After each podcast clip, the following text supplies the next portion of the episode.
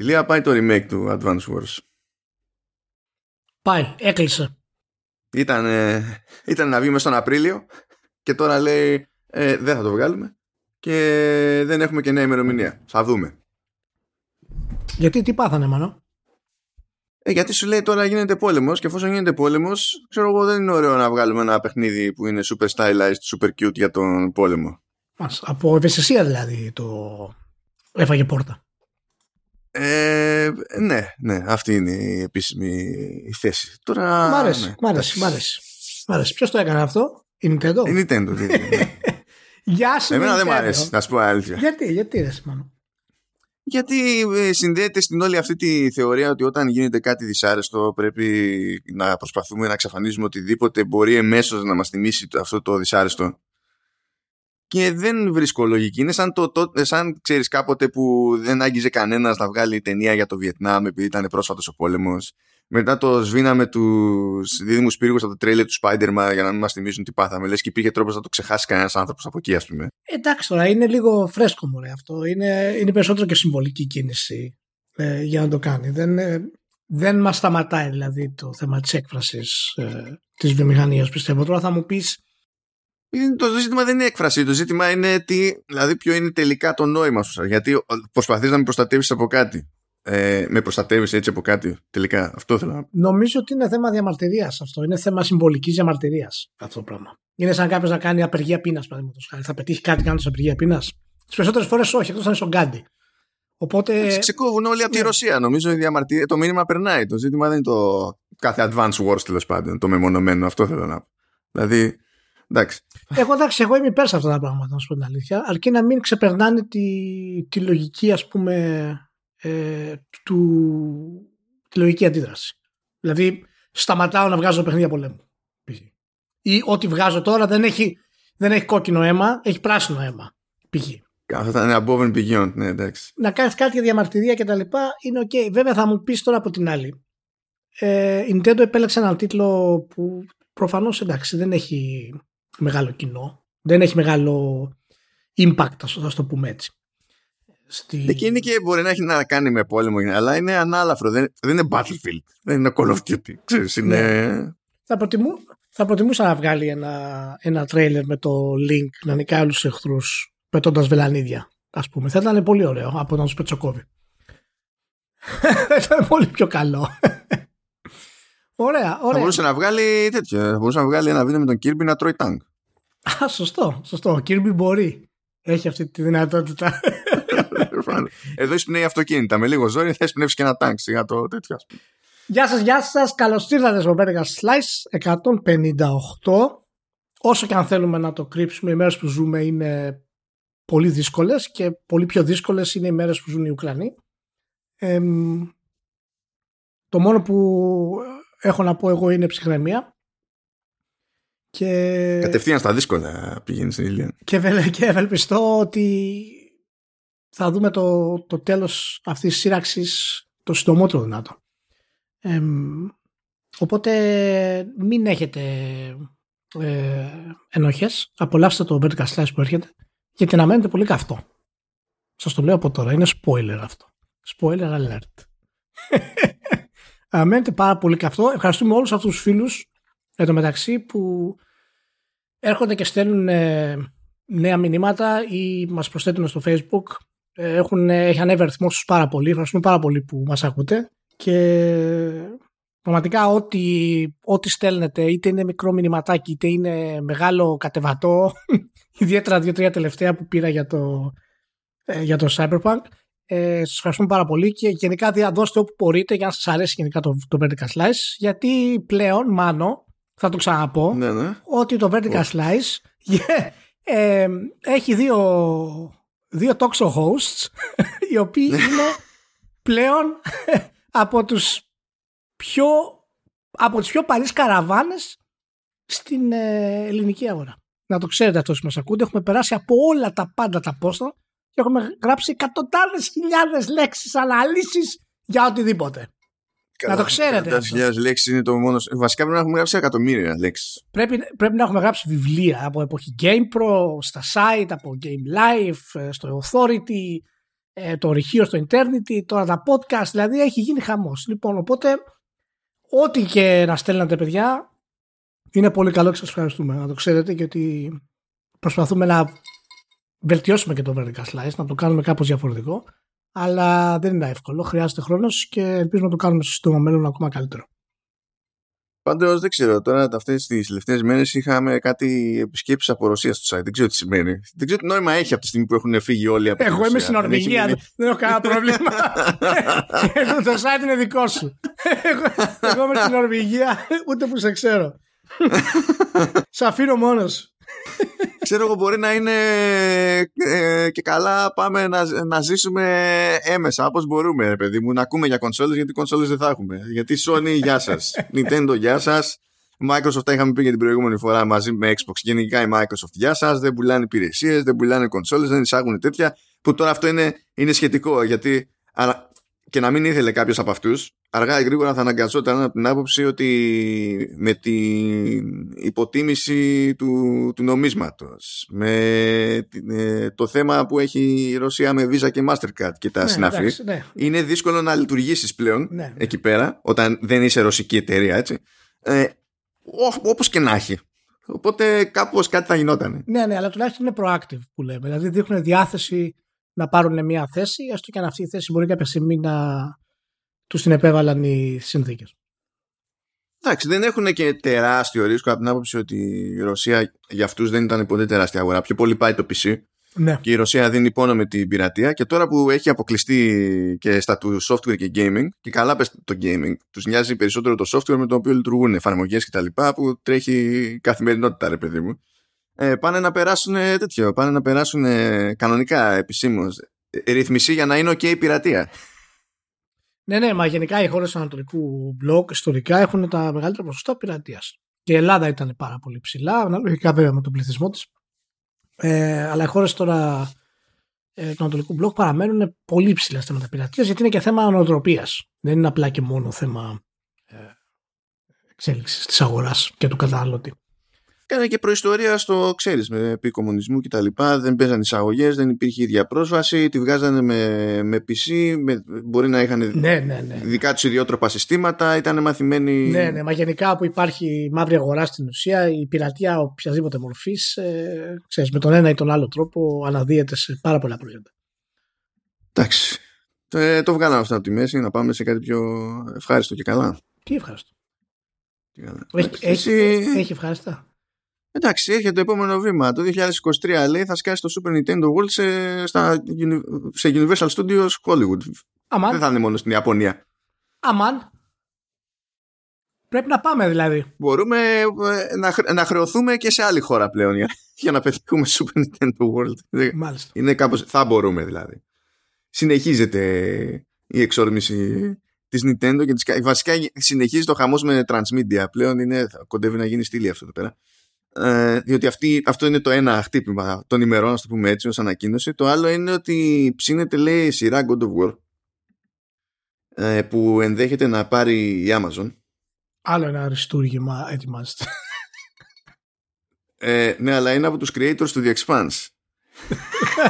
Καλά. Και λες, τι, what, why. Θα δούμε τον God of War σε σειρά. Λοιπόν. Εντάξει, οκ. Και θα έχει βάθος αυτό, γιατί όλες αυτές οι σειρές που έχουν να κάνουν με θεούς και τα λοιπά έχουν ειδικό βάθος και βαρύτητα. Τέλος πάντων. Μακάρι. Δεν ξέρω τι να υποθέσω από αυτό που να λέω. Δεν είμαι αρνητικός, γιατί έχουμε πει στο Vertical Slice πριν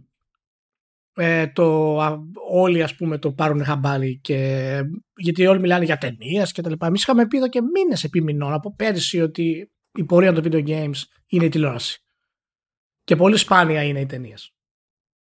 Και μετά, εντάξει, δεν έκανε παταγώδη αποτυχία η ταινία του Uncharted, αλλά είναι μια χαζομάρα, γιατί δεν είναι ταινία δράσης. Είναι στην ουσία μια ταινία gaming που πραγματικά δεν είναι πολύ δύσκολο να την παρακολουθήσεις. Και Ευελπιστώ τουλάχιστον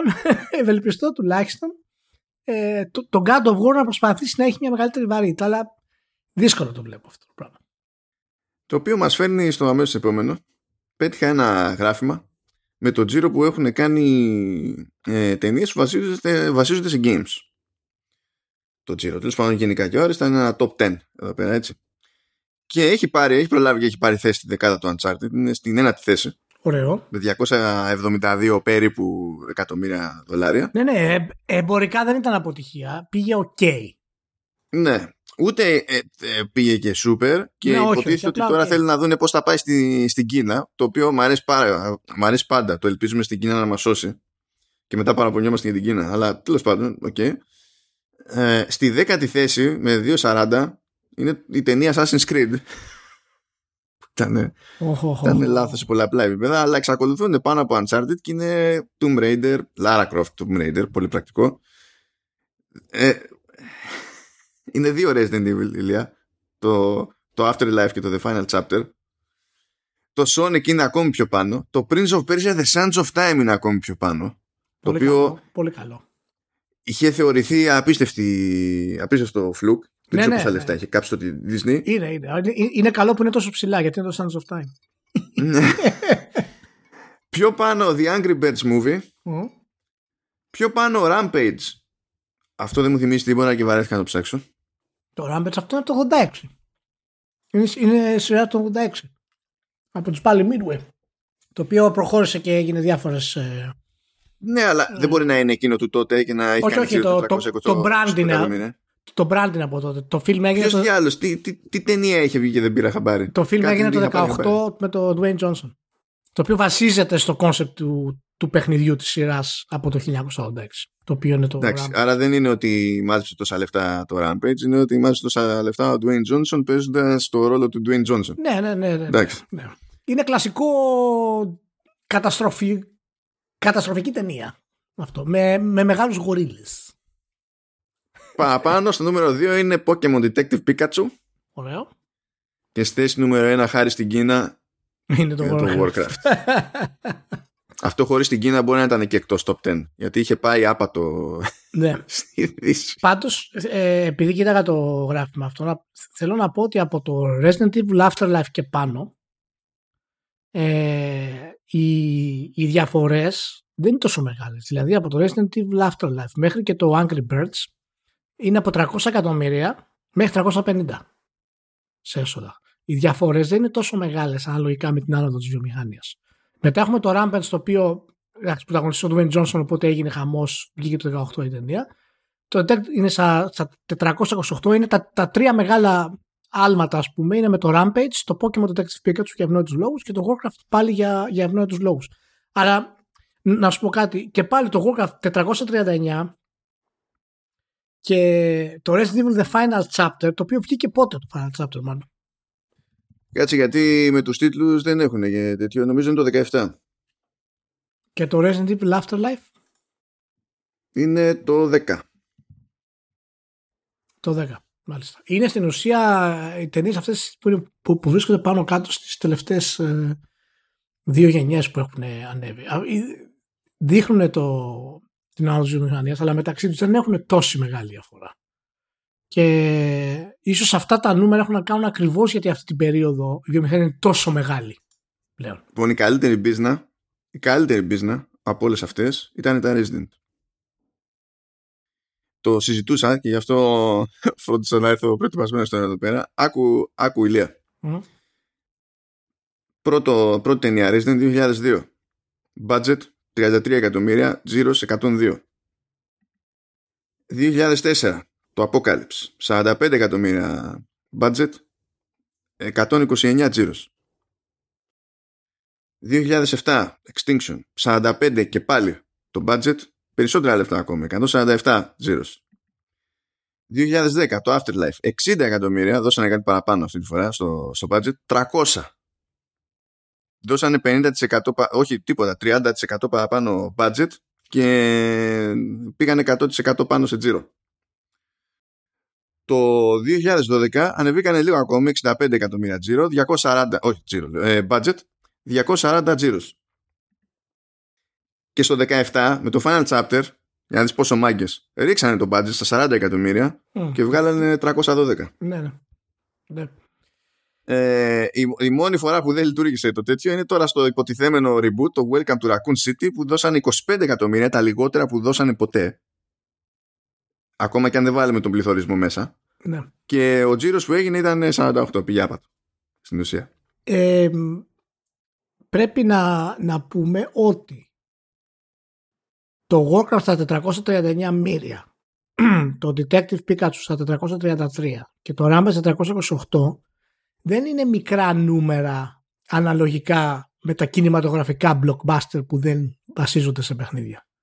Έτσι. Προφανώς δεν φτάνουν τις μεγάλες παραγωγές, αλλά για να καταλάβετε παραδείγματος χάρη ότι οι κορυφαίες ταινίες για το 21 σε έσοδα ήταν το Spider-Man το No Way Home 613 εκατομμύρια και οι υπόλοιπες ταινίες, το Shang-Chi, το Venom, το Black Widow, The Fast Saga, Eternals, No Time to Die, A Quiet Place Part 2, Ghostbusters Afterlife και Free Guy ήταν οι 10 ταινίες με τα περισσότερα έσοδα το 2021, είναι όλες κάτω από το Warcraft κατά 100 και εκατομμύρια. Οπότε δεν είναι ότι είμαστε πλέον ξέρεις, οι φτωχοί συγγενείς, απλά είναι πολύ πιο δύσκολο να φτάσουμε σταθερά νούμερα 150-200 εκατομμύρια που θεωρείται ένα κανονικό normal blockbuster. Είναι πολύ πιο δύσκολο. Είναι ακόμη το ίδιο δύσκολο να πετύχουμε να είναι σόι ταινία βασικά. Και καλά, αυτό μην το ψάχνεις τώρα. Δεν ξέρω τι κάνει ο κινηματογράφος από την άποψη ότι είναι του ύψους και του βάθους με τα budget. Δηλαδή 150 και 160 εκατομμύρια που ήταν Warcraft και Pikachu, ας πούμε. Δεν είναι μικρό budget. Όχι, αλλά να σου πω κάτι. Βλέπεις και τις κινηματογραφικές σου με τα έσοδα. Και το Black Widow και το Venom δεν είναι τίποτα ταινίες προκοπής. Το Eternals, ας πούμε, οριακά βλέπετε. Αλλά απλά εμείς δεν έχουμε αυτή τη δυνατότητα να ξέρεις, να λέμε ότι θα βγάλουμε μια ταινία και άμα πετύχει, άμα αποτύχει θα προχωρήσουμε. Άμα βγάλει μια ταινία ένα gaming studio και αποτύχει, μπορεί να κλείσει. Είναι πάρα πολύ δύσκολο να συνεχίσει μετά. Γι' αυτό και βλέπουμε, ξέρω εγώ, πολύ ελάχιστες, ας πούμε, εταιρείες ασχολούνται με αυτό το πράγμα, το επίπεδο, ας πούμε, της Nintendo, της Activision Blizzard και της Ubisoft. Και μια σημειωσούλα, όταν λέμε για τζίρους, ο τζίρος δεν είναι τσέπη. Ο τζίρος προκύπτει από τα εισιτήρια. Τα λεφτά που πηγαίνουν στην παραγωγή είναι άλλο καπέλο και τα λεφτά που πηγαίνουν στην παραγωγή ανά κάθε εισιτήριο εκτός Αμερικής είναι ακόμη μικρότερο ποσοστό από το εισιτήριο και από Κίνα είναι ακόμη μικρότερο ποσοστό. Οπότε για να πούμε ότι έχουμε ένα budget και θέλουμε να ρεφάρουμε, όσο πιο μακριά πηγαίνουμε από την Αμερική, γιατί όλες αυτές οι παραγωγές είναι κατά βάση χρηματοδοτούμενες από εκεί, ακόμα και αν χρησιμοποιούν και ξένα λεφτά, όσο πιο μακριά πηγαίνουμε από την Αμερική, τόσο υψηλότερος τζίρος χρειάζεται για να ρεφάρουμε την αρχική επένδυση. Έτσι λοιπόν μπορεί να προκύπτει ότι οριακά σώθηκε το Warcraft που είχε 160 εκατομμύρια και έκανε 400 τόσα με τη βοήθεια της Κίνας, διότι πολύ μικρότερο μέρος, τα 400 τόσα, γύρισε εκεί που ξοδεύτηκαν τα 160. Είναι λίγο περίεργο το πράγμα εκεί πέρα. Αλλά ναι, anyhow. Εντάξει, πάντως εγώ περίμενα καλύτερη πορεία να πάρει το Uncharted και είμαι σίγουρος ότι η Sony περίμενε περισσότερα εισιτήρια. Πίστευα ότι έχει αυτή τη δύναμη, τη mainstream δύναμη το Uncharted, αλλά δεν έχει τόσο μεγάλη δύναμη όσο πίστευε η Sony. Φυσικά φταίει και ότι η ταινία δεν ήταν καλή. Βασικό. Ναι, αυτό βγήκε δηλαδή το μπάζ αρνητικό πάρα πολύ γρήγορα. Και γενικά αυτή η ταινία είναι από τις περιπτώσεις που ήταν κολλημένη για χρόνια στη λογική Sony Pictures. Δηλαδή η εμπλοκή PlayStation Studios νομίζω ότι ήταν σχετικά τυπική και ήρθε πολύ αργά στην ανάπτυξη της ταινίας. Αυτή η ταινία, παιδιά, ούτε ο 19χρονος Dragman δεν την έκανε. Σας το λέω. Ούτε ο 19χρονος Dragman. Λοιπόν, για πάμε. Λοιπόν, πάμε παρακάτω. Κινούνται πράγματα σε Netflix. Αποσπώνται, μιας και είπαμε λίγο τώρα για κάτι που αγγίζει τη Sony. Πήρε τον Ρομπέρτο Μπαρέρα από τη Sony. Ο οποίος Ρομπέρτο Μπαρέρα ήταν LA Senior Director of Corporate Strategy στο PlayStation. Ήταν στο PlayStation για 11 χρόνια, εντάξει. Δεν ήταν και τα 11 χρόνια Director of Corporate Strategy, αλλά την έκανε τέλος πάντων και πήγε Netflix Games. Τι σημαίνει αυτό, κανείς δεν ξέρει, παιδιά. Κανείς δεν κλείνει σοβαρά. Οπότε, οκ. Αλλά ήταν μια ύποπτη έτσι, μετακίνηση. Και μόνο δηλαδή το ότι η Netflix ως εταιρεία είπε ας προσπαθήσω να κοιτάξω προς τα εκεί, να δελεάσω κάποιον. Ναι, μα είπαμε ότι η Netflix, το είχαμε πει όταν είχαν κάνει τις ανακοινώσεις τους, ότι φαίνεται ότι έχει πάρει πολύ σοβαρά την επέκταση του game, κάνοντας πολύ στρατηγικές, μικρές και συγκεκριμένες κινήσεις. Και το είδαμε αυτό και την προηγούμενη εβδομάδα που πήρε την Next Games, που έχει βγάλει το Stranger Things στο Puzzle Tales. Και δεν κάνει μεγάλες κινήσεις, ξέρεις, τρανταχτά ονόματα, θα σας φέρουμε το νέο blockbuster κτλ. Κάνει πολύ συγκεκριμένες κινήσεις και ο Μπαρέρα είναι μέρος της γενιάς του PlayStation 4 που άλλαξε το concept γενικότερα για τη Sony. Οπότε είναι πραγματικά μια καλή κίνηση για την Netflix.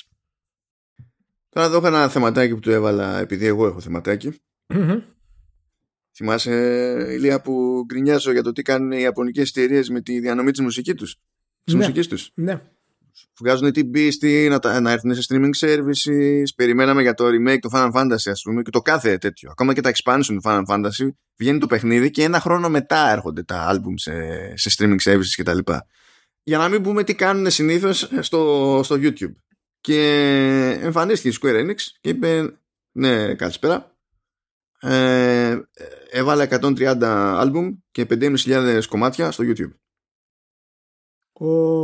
Ποια έχει? Τα πάντα. Έχει γενικά Final Fantasy, Saga, Mana, Chrono, Nier. Μουσική Nier. Έχει και το Replicant, λέει Nier Series, οπότε ναι, το έχει πάρει όλο μαζί. Δεν τα είδα τώρα ένα-ένα. Ναι. Τώρα έχει κάτι album που πραγματικά δεν... Έχει κάνει κάτι περίεργα εδώ. Λέει Square Enix Music Recommended και αυτό υποτίθεται ότι είναι κάποιο compilation album, είναι λίγο weird, τέλος πάντων εδώ.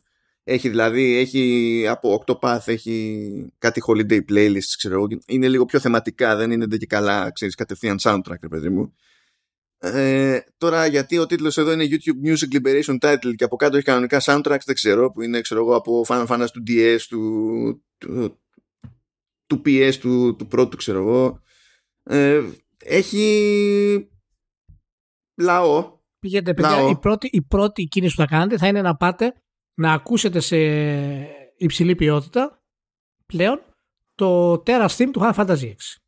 Αυτό, τίποτα άλλο δεν κάνετε. Αυτό θα μας κάνετε. Έλα και χρόνο. Εντάξει, και χρόνο. Okay, ναι. Απλά ειδικά αυτό το theme θέλω να πάτε οπωσδήποτε να το ακούσετε αυτή τη στιγμή. Δηλαδή, σταματήστε το podcast, τόσο σημαντικό είναι. Σταματήστε το podcast, πηγαίνετε, ακούστε το και μετά ελάτε πάλι να συνεχίσετε να ακούτε το podcast.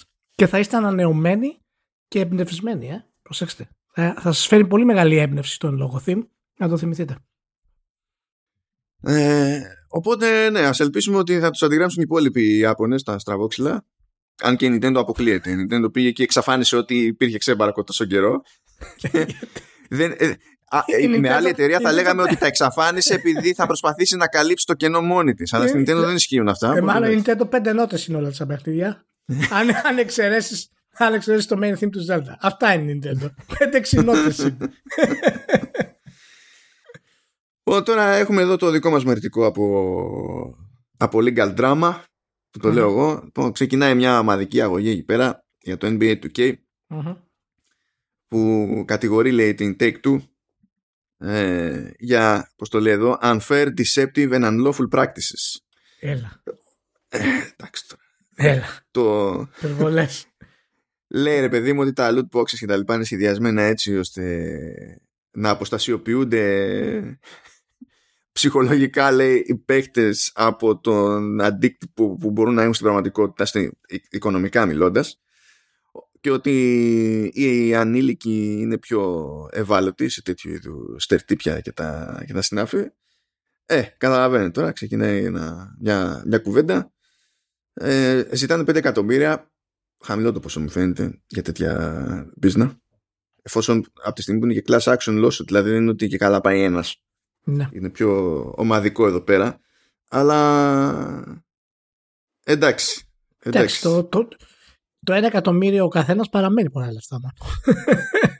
Ναι, απλά συνήθως δεν θα παίρνεις κίνηση αυτά. Δηλαδή, ζητάς, δεν θα τα πάρεις όλα, εντάξει, προφανώς. Ζητάς για να υπάρξει ελπίδα. Συν της άλλης, από αυτά πρέπει να καλύψεις και τα νομικά έξοδα. Και τα νομικά έξοδα στην Αμερική.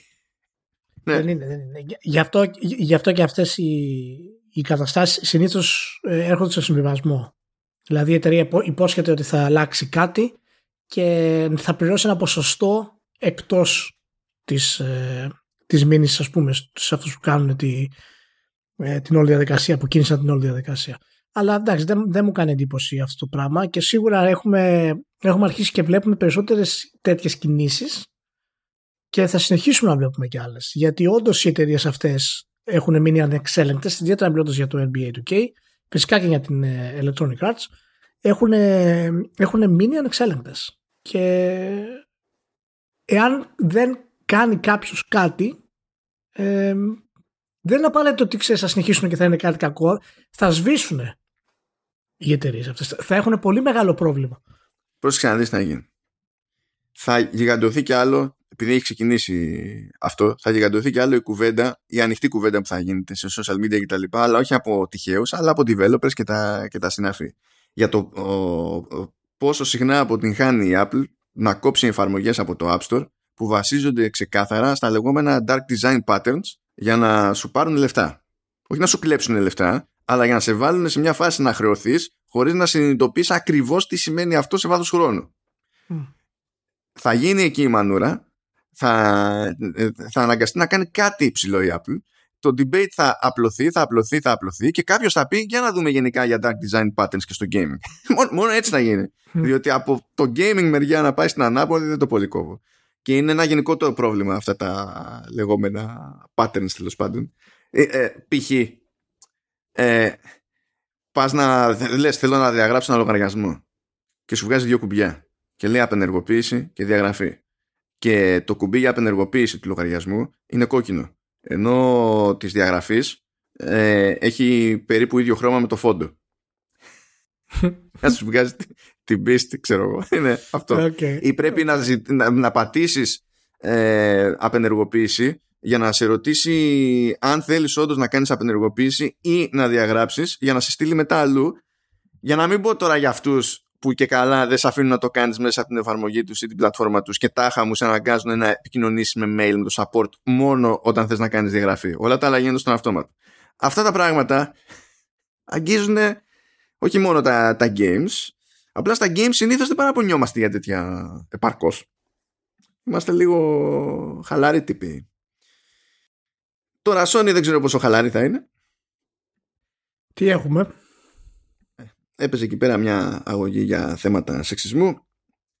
Η πρώτη θέση που πήρε η Sony είναι ότι δεν έχει νόημα αυτή η αγωγή, διότι η ίδια η αγωγή δεν ονοματίζει τίποτα συγκεκριμένο που να έχει γίνει ως πολιτική στάση, γεγονός κτλ. Οπότε τι είμαστε εδώ και συζητάμε? Αυτή είναι η θέση της Sony. Μετά από αυτή τη θέση έπαιζε μια διορία, τέλος πάντων, ώστε να γίνει κάποια κίνηση από την άλλη πλευρά, και η κίνηση από την άλλη πλευρά ήταν ότι προσθέθηκαν 8 γυναίκες στην αγωγή με τις δικές τους αναφορές, τα δικά τους περιστατικά. Κάποια φαίνεται να έχουν ελπίδα, τουλάχιστον στα δικά μου τα μάτια, κάποια νομίζω ότι είναι πολύ φλού και μάλλον ζημιά κάνουν στα υπόλοιπα. Αλλά το θέμα είναι ότι αυτό αντί να μικρύνει, μεγάλωσε τώρα και μάλλον έρχεται η σειρά του Sony, τι να πω. Γιατί έτσι κι αλλιώς είναι, κάθε τόσο είναι η σειρά κάποιου. Ναι. Κοιτάξτε, από 1 σε 8 δεν θα σταματήσει αυτό κατά πάσα πιθανότητα, και αν ακολουθήσει την πορεία των άλλων εταιρείων θα δούμε πάρα πολλές αποκαλύψεις πολύ σύντομα. Είναι λίγο προβληματικό το ότι δεν υπάρχει πιο συγκεκριμένη, ας πούμε, θέση για το τι έγινε από τις γυναίκες που κάνουν τη μήνυση. Βέβαια,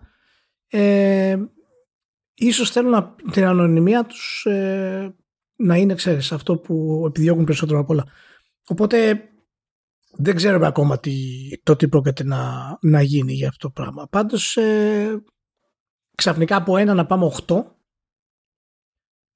είναι λίγο, ξέρεις, είναι περισσότερο που ήταν αυτές οι γυναίκες. Και φαίνεται ότι πήραν τη δύναμη, ρε παιδί μου, αυτόν τον καιρό να προχωρήσουν στο επόμενο βήμα. Και μάλιστα τα βασικά που αναφέρουν, ας πούμε, στις κατηγορίες αυτές είναι ότι υπήρχε διάκριση κατά των γυναικών στο να προωθηθούν σε μεγαλύτερες θέσεις, σε ψηλόβαθμες θέσεις, και bullying, αλλά δεν έχουν υπάρξει δηλώσεις ή κατηγορίες για σεξουαλικές παρενοχλήσεις. Είναι άλλο αυτό από αυτά που είδαμε, τα κατάπτυστα που είδαμε στην Activision Blizzard. Καλά, ναι, δεν μιλάμε για τέτοιο level. Οπότε, αν θα βγει κάτι άλλο, δεν ξέρουμε. Αλλά προς το παρόν, να μην τα μπλέξουμε αυτά τα δύο. Είναι περισσότερο corporate το όλο σύστημα στο οποίο, για το οποίο διαμαρτύρονται οι γυναίκες αυτές.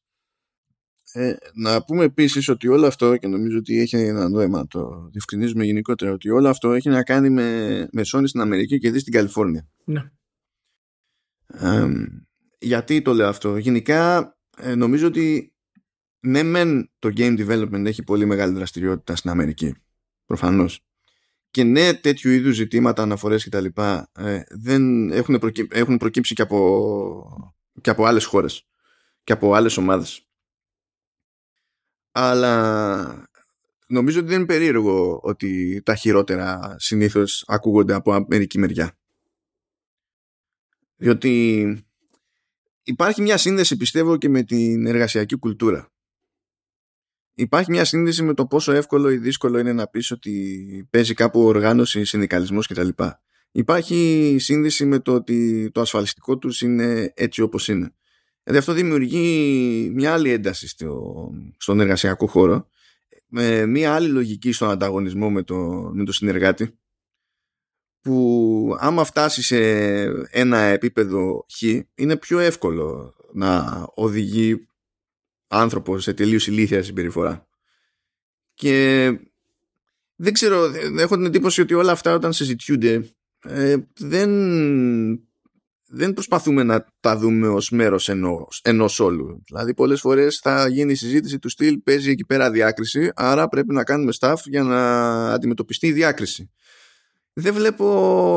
Δεν αισθάνομαι μάλλον να παίρνει κάποιος θέση ότι πρέπει να κάνουμε πράγματα για να εξαλειφθεί όσο γίνεται αυτή η συνθήκη, αυτό το κλίμα που αυξάνει τις πιθανότητες να λειτουργήσει ο άλλος έτσι, ας πούμε. Κοιτάξτε, αυτό είναι κάτι σίγουρα το οποίο είναι απομεινάρι γενικά του πώς έχει εξελιχθεί ο κόσμος της business. Έτσι, γιατί αυτά τα οποία ήταν normal στην δεκαετία του 80 σήμερα είναι αδιανόητα. Ακόμα και αυτά που ήταν normal στην δεκαετία του 90 ή του 2000 είναι σήμερα αδιανόητα.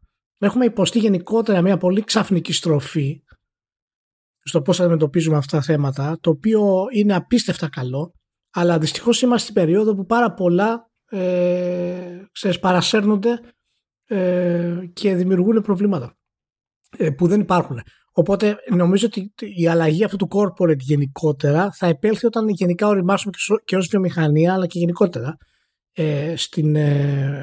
στα video games. Είμαστε λίγο πίσω σε αυτό το πράγμα. Δηλαδή δεν ακούς συχνά τέτοια πράγματα για την Apple. Ναι, όχι, καλά, γίνανε εκεί πέρα κάτι κινήσεις.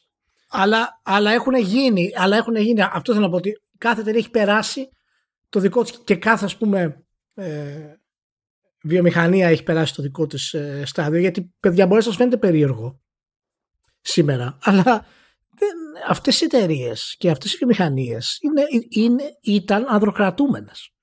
Δεν είναι εύκολο να είναι όλα με λιγάλα όταν οι γυναίκες είναι τόσο δυναμικές πλέον στο εργασιακό τομέα. Φυσικά υπάρχει πάρα πολύ. Γενικά ποτέ δεν είναι εύκολο σε οποιοδήποτε εργασιακό τομέα. Ναι.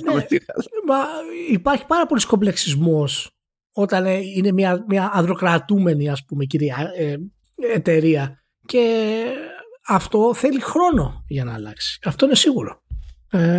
Εντάξει, αλλά σου λέω, το δεκαετία του 60, ας πούμε, μπορούσες να βάλεις χέρια σου μες στη γραμματέα σου. άμα δεν έβαζες σχέση γραμματέου, σε θεωρούσαν απαράδεκτο. Τι κάνεις. Ηλία, άσε το Mad Men τώρα στην άκρη. Έλα τώρα. Ναι. Λοιπόν, οπότε, παιδιά, είπαμε. Εντάξει, θέλει λίγο υπομονή, αλλά όσο βγαίνουν αυτά τα θέματα, τόσο θα τα διορθώνουν. Είναι στάνταρ αυτό. Γιατί οι εταιρείες δεν θέλουν πλέον αυτό το βάρος. Έχουν πάρα πολλά πράγματα να ασχοληθούν, δεν θέλουν και αυτό το βάρος να έχουν. Εντάξει, απλά τέλος πάντων να κάνουμε και μερικά βήματα πίσω. Να συνειδητοποιούμε και λίγο ότι τι συμβαίνει, διότι στην τελική νομίζω ότι χρεώνεται και το σύνολο της βιομηχανίας, αν είναι ένα και το αυτό. Αλλά άλλες χώρες, άλλα μέρη, άλλα, δηλαδή πώς να σου πω, στη Ubisoft ας πούμε έχουν γίνει όσα έχουν γίνει, έχουν ακουστεί όσα έχουν ακουστεί, αλλά πάλι Activision δεν είναι. Δηλαδή δεν τα εξακούσει για τον γηγεμό και μένει ο γηγεμό εκεί πέρα ακούνητος και είναι deal with it. Με την Paradox ας πούμε ξεκίνησε μανούρα και μέσα σε λίγους μήνες είχε παρατηθεί ο επικεφαλής, γεια σας, άλλαξε η ηγεσία, παραδέχτηκαν δημοσίως ότι υπήρχαν θέματα και μπήκαν στη διαδικασία να κάνουν αλλαγές και γι' αυτό δεν έγινε και τόσο πανικό στην περίπτωση της Paradox, διότι δεν είναι ότι άπαξ και προέκυψε το ζήτημα και βγήκε προς τα έξω, το γυρίσανε στο θοκαμιλισμό ή το γυρίσανε στο τι περιθώριο μας δίνει το εργατικό δίκαιο, απλά να κάνουμε ότι δεν ακούσαμε τίποτα και θα εξαντλήσουμε και το τελευταίο περιθώριο που μας δίνει το εργατικό δίκαιο. Γιατί η Paradox είναι σε άλλη χώρα και εκεί πέρα είναι αλλιώς το εργατικό δίκαιο και τα συναφή. Νομίζω ότι πολλά από αυτά ξεκινάνε από την τοπική κουλτούρα που παίζει, χώρια από το τι προϊστορία έχει η ίδια η βιομηχανία, ρε παιδί μου, ως ανδροκατούμενος χώρος και τα συναφή. Απλά δεν μου αρέσει το σχετικό ρεπορτάζ, δηλαδή να τώρα γυρνάει και σου λέει σε αυτή την περίπτωση ότι είχε ένα περιστατικό που λέει ότι κάποτε ήταν μια θέση τέλος πάντων και υποτίθεται ότι ήταν in consideration τόσοι άντρες και τόσες γυναίκες και όντως οι άντρες ήταν δεκάδες, ξέρω, γυναίκες ήταν 5, κάτι τέτοιο. Όταν μου το λες εμένα αυτό και τα ακούω, δεν ξέρω τι να καταλάβω, διότι δεν έχω ιδέα πόσοι είναι οι άντρες και πόσοι είναι οι γυναίκες που υπάρχουν στην ομάδα. Δηλαδή τώρα προφανώς δεν ισχύει αυτό, αλλά αν υπολογίστηκαν, αν θεωρήθηκαν υποψήφιες 5 και οι γυναίκες που είναι σε όλη αυτή την ομάδα είναι 5, τότε δεν μπορείς να μου προτάσεις αυτό το νούμερο σαν να είναι ότι σε αδίκησαν στο consideration. Μπορείς να μου πεις ότι σε αδίκησαν σε κάτι άλλο, γιατί δεν είναι εξ αρχής περισσότερες οι γυναίκες εκεί πέρα. Και δεν βλέπω αυτές τις ποιοτικές διευκρινήσεις για να καταλάβουμε γιατί μιλάμε, ποιο είναι το ακριβώς το πρόβλημα και ποια είναι η ρίζα.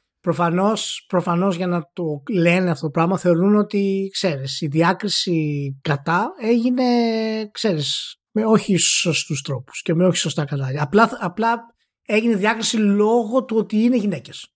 Το οποίο αυτό είναι το πρόβλημα το οποίο θέτουν. Απλά δεν ξέρουμε. Αλλά πρέπει να με βοηθήσει να το καταλάβω αυτό. Δηλαδή. Και δεν βλέπω διάθεση, όχι από αυτούς που θα κάνουν την αγωγή, από αυτούς που θα κάνουν μετά το ρεπορτάζ, καταλάβες. Ναι, δεν ξέρω αυτό αν μπορείς να το μάθεις σαν πληροφορίες. Προφανώς για αυτές τις γυναίκες θεωρούν ότι τις θεωρούσαν ηλίθιες, επειδή είναι γυναίκες. Και αυτό φάνηκε από τη συμπεριφορά της Sony και από τους εργαζομένους και έπρεπε, δικαιούνται να πάρουν προαγωγές, γιατί πληρούσαν όλες τις προϋποθέσεις σε σχέση με άλλους και δεν τις πήρανε. Αυτό είναι το concept, αυτό που κάνουμε. Και από εκεί πέρα θα δούμε όντως αν θα βγει στο τέλος αυτό το πράγμα, γιατί αυτά βγαίνουν πλέον, θα βγουν. Ακόμα και αν τα κανονίσουμε εκτός των μηνύσεων, στο τραπέζι ας πούμε, έξω για ένα καφέ, θα μαθευτεί ότι έγινε αυτό το πράγμα. Τα settlements. Εξαρτάται, γιατί άμα παίζει gag order, ναι, εντάξει, είναι λίγο πιο σφιχτό. Γίνονται και αυτά. Κάτι θα μάθουμε, για να δούμε. Ωραία. Μια γρήγορη στάση από EA, διότι η EA δεν ξέρω πόσα εκατομμύρια χάλασε για να γλιτώσει το πρόστιμο των 10 εκατομμύριων ευρώ που είχε φάει στην Ολλανδία για τα loot boxes στο FIFA. Προφανώς χάλασε 20 εκατομμύρια για να γλιτώσει 10 εκατομμύρια. Το θεωρώ πιθανό. Ναι. Και η πλάκα είναι ότι και εδώ ήταν ύποπτο το ρεπορτάζ, δηλαδή κάποιοι το κάνανε σωστά, κάποιοι το κάνανε ζαβά. Ναι μεν δεν θα χρειαστεί να πληρώσει 10 εκατομμύρια ευρώ πρόστιμο η EA για τα loot boxes στο FIFA, αλλά το δικαστήριο δεν ρωτήθηκε για να πάρει θέση τελικά για το αν τα loot boxes αυτά είναι τζόγος, αλλά το ζήτημα ήταν το κατά πόσο αυτά, όταν είναι μέρος του όλου και όχι το ίδιο το game. Δηλαδή δεν είναι ο πυρήνας του παιχνιδιού τα loot boxes. Υπάρχει ένα άλλο πράγμα μέσα και μέσα σε αυτό είναι και τα loot boxes. Αν σε αυτή την περίπτωση η ύπαρξή τους και μόνο σημαίνει ότι έχουμε να κάνουμε με τζόγο γενικά για το προϊόν. Δηλαδή μιλάμε για technical stuff τώρα εδώ πέρα. Και όσο πιο technical είναι τα staff, τόσα περισσότερα λεφτά φάγανε οι δικηγόροι. Just saying. Για να έχουμε να λέμε. Εντάξει. Οπότε δεν είναι ότι έχει βγει κάποιο συμπέρασμα τώρα εδώ πέρα. Είναι απλά συνεχίζεται το serial. Ναι, συνεχίζεται το serial. Είναι βέβαια μια νίκη της EA, μια νίκη που δεν τη θέλαμε, αλλά δεν έχει τελειώσει η ιστορία. Τι άλλο έχουμε εδώ πέρα? Έχουμε Microsoft. Γεια σου Microsoft. Microsoft. Μόνο εσύ τα κάνεις αυτά χωρίς να τα παίρνει χαμπάρι κανένας. Αλλά και τώρα που το πήρανε χαμπάρι δεν νομίζω ότι αλλάζει κάτι, αλλά τέλος πάντων, να είχαμε να λέγαμε. Βγήκε η ετήσια έκθεση του Metacritic για τους publishers. Ωραία. Που υπολογίζει ένα συνολικό metascore, ας πούμε, με βάση το πώς πήγαν τα παιχνίδια τους και τι metascore είχε το κάθε παιχνίδι που βγάλανε μέσα στο 2021. Και με 10 προϊόντα από Xbox Game Studios η Microsoft πήρε την πρώτη θέση, το οποίο το πετυχαίνει πρώτη φορά. Και επίσης κανένας άλλος δεν το έχει πετύχει με τόσο υψηλό σκορ. Το Metascore να είναι 87,4. Ποιον θα ρωτούσες εκεί έξω προχτές, θα του έλεγες πόνταρε, παιδί μου. Και θα σκεφτόταν να ποντάρει στη Microsoft. Μπράβο στη Microsoft. Πήρε το χρυσό πυρσό του Metacritic για να τα κάψει όλα. Να κάψει τον ανταγωνισμό, να μην μείνει τίποτα.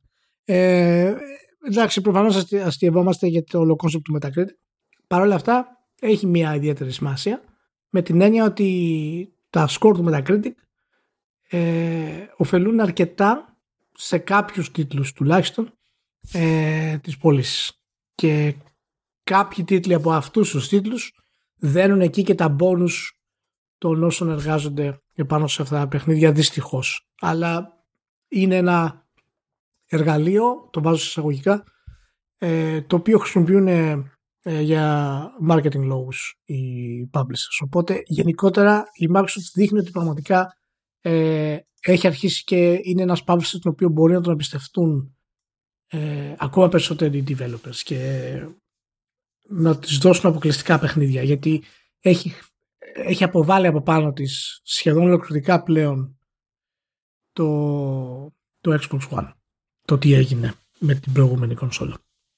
Και ποιοι ήταν οι τίτλοι που δώσανε περισσότερο πόνο? Forza Horizon 5, Psychonauts 2 και Flight Simulator, με τη λογική ότι σκοράρανε πάνω από 90 και καλά στο μέσο όρο, έτσι. Αυτό εννοούμε. Οι πωλήσεις είναι άλλα καπέλα στην όλη φάση. Πατιά, τέλος πάντων. Συνέβη και αυτό. Εντάξει. Ωραία. Μια χαρά. Τώρα για να δούμε τι θα πάθει ο Ηλίας, παιδιά. Γιατί όταν το είδα αυτό, το σκέφτηκα. Έσκασε η Frontier Developments και είπε, you know what, σταματάμε την περαιτέρω ανάπτυξη περιεχομένου για το Elite Dangerous στις κονσόλες. Θα πατσάρουμε, λέει, εκεί τίποτα. Αλλά το expansion που έχει βγει στο PC και λέγαμε ότι θα βγει μέσα στο 2021 και στις κονσόλες, το Odyssey, τελικά δεν θα βγει ποτέ. Και ό,τι άλλο νέο περιεχόμενο ετοιμάζουμε θα είναι μόνο για PC. Και για να το εξηγήσει γενικά αυτό το πράγμα, η εταιρεία είπε ότι λόγω του Odyssey καταλήξαμε να έχουμε, λέει, δύο διαφορετικά, δηλαδή να έχουμε fork στο codebase, να έχουμε διαφορετικό codebase για τις κονσόλες, διαφορετικό για το PC. Και αυτό το πράγμα δεν είναι κάτι που μπορούμε να συνεχίσουμε να στηρίζουμε και να το παίζουμε δίπρωτο. Οπότε ευχαριστούμε πολύ, γεια σας. Και φαντάζομαι ότι αυτό σημαίνει ότι έτσι κι αλλιώς, το οποίο ήταν και λογικό, ότι ο κύριος όγκος της κοινότητας είναι στο PC και τα συναφή. Οπότε όσο και να τους πονάει, δεν θα τους πονάει τόσο ώστε να θεωρήσουν την απόφαση και την κίνηση αυτή καταστροφική. Τώρα, πώς με τέτοια συγγένεια πλέον στο hardware καταλήγεις και έχεις τόσο διαφορετικό codebase, δεν ξέρω. Δηλαδή κάποια ύποπτη επιλογή παίζει να έγινε κάπου, κάποια στιγμή, με κάποιο σκεπτικό. Και μάλιστα όταν χρειάστηκε διευκρίνηση για το τι σημαίνει αυτό ενδεχομένως για εκδόσεις του παιχνιδιού, όχι σε PlayStation 4 και Xbox One που υπήρχε έτσι κι αλλιώς, αλλά για Xbox Series και PlayStation 5, λέει όχι, δεν πρόκειται να κάνουμε τον κόπο. Μάλιστα. Εντάξει, ως μέγας φαν του Elite Dangerous πρέπει να αγοράψει πάνω από 300 ώρες και μπορώ να λέω και λίγα, ας πούμε. 40 ώρες περίπου ήταν μόνο ταξίδι μου στο κέντρο του γαλαξία μας. Στο Σατζιτάριους, οποίος είναι η μαύρη τρύπα που βρίσκεται στο κέντρο. Κοίτα δες, το Elite Dangerous ξεκίνησε από την πρώτη μέρα ήμουνα εκεί. Ξεκίνησε ως ένας τίτλος με πάρα πολλές υποσχέσεις και το sandbox στοιχείο που έχει και το procedural generation βοηθήσαν τον τίτλο να φτάσεις στο σημείο να μπορεί να ικανοποιήσει αρκετές από τις πρώτες του υποσχέσεις. Το θέμα είναι ότι μετά από 2-3 χρόνια όμως τα πράγματα άρχισαν και στέρευαν, γιατί δεν υπήρχε εξέλιξη. Ό,τι και να λέει ο Μπράμπεν, το gameplay είχε καταλήξει να είναι απλά ένα grind. Δεν υπήρχε gameplay στην πραγματικότητα. Υπήρχε μόνο grind.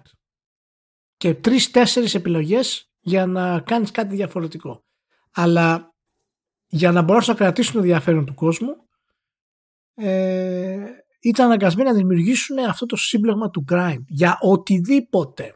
Δηλαδή, αν κάνετε μια βόλτα στα forums του Elite Dangerous τα τελευταία χρόνια, το έχω παρακολουθήσει από κοντά το θέμα, θα καταλάβετε ότι προφανώς υπάρχει η τρέλα ότι κανένας gamer δεν είναι ευχαριστημένος, okay, αλλά πολλά από αυτά που λένε είναι μέρος του προβλήματος που οδήγησε εδώ το Elite Dangerous. Και πραγματικά δεν ξέρω γιατί αποφάσισαν να χωρίσουν τον κώδικα σε αυτό το επίπεδο. Δεν είμαι ειδικός σε αυτό το πράγμα, οπότε δεν μπορώ να κρίνω, αλλά σχεδιαστικά που μπορώ να έχω άποψη για το Elite Dangerous, δεν έχει κανένα νόημα αυτή η παύση, γιατί σχεδιαστικά δεν υπάρχει καμία διαφορά. Καμία διαφορά, παιδιά. Δεν υπάρχει. Καλά, δεν μπορεί να μην έχει κάνει καμία διαφορά το Odyssey όμως Αυτό θέλω να πω. Αυτό θέλω να πω, ότι δεν είναι ακριβώς σχεδιαστικά, δεν αλλάζει την εμπειρία από κονσόλα σε PC. Είναι το ίδιο πράγμα. Και αυτό που έγινε είναι ότι γενικά το Elite Dangerous έχει πέσει. Γενικά υπάρχουν εδώ και χρόνια παραπάνω. Το Odyssey, ας πούμε, λανσαρίστηκε με τρομερά προβλήματα, γιατί δεν υπήρχε άλλος χρόνος να γίνει η ανάπτυξη. Θα μπαίνανε μέσα τρομερά, δηλαδή. Και ο λόγος που γίνεται όλο αυτό δεν είναι ότι απλά δεν έχουν τη δυνατότητα γιατί ο κώδικας είναι πολύπλοκος κτλ. Απλά, παιδιά, δεν αξίζει για αυτούς αυτή η επένδυση αυτή τη στιγμή. Και για όσους ξέρουν λίγο την όλη κατάσταση, ο Μπράμπεν έχει προσπαθήσει τα τελευταία 2 χρόνια και έχει έρθει σε επαφή με εταιρείες για να πουλήσει γενικά τη Frontier. Το γενικότερα το development έχει σταματήσει. Και γιατί τώρα είναι τόσο σημαντικό όλο αυτό? Γιατί δεν υπάρχει άλλο Space Simulator. Τι έχουμε για το Star Citizen?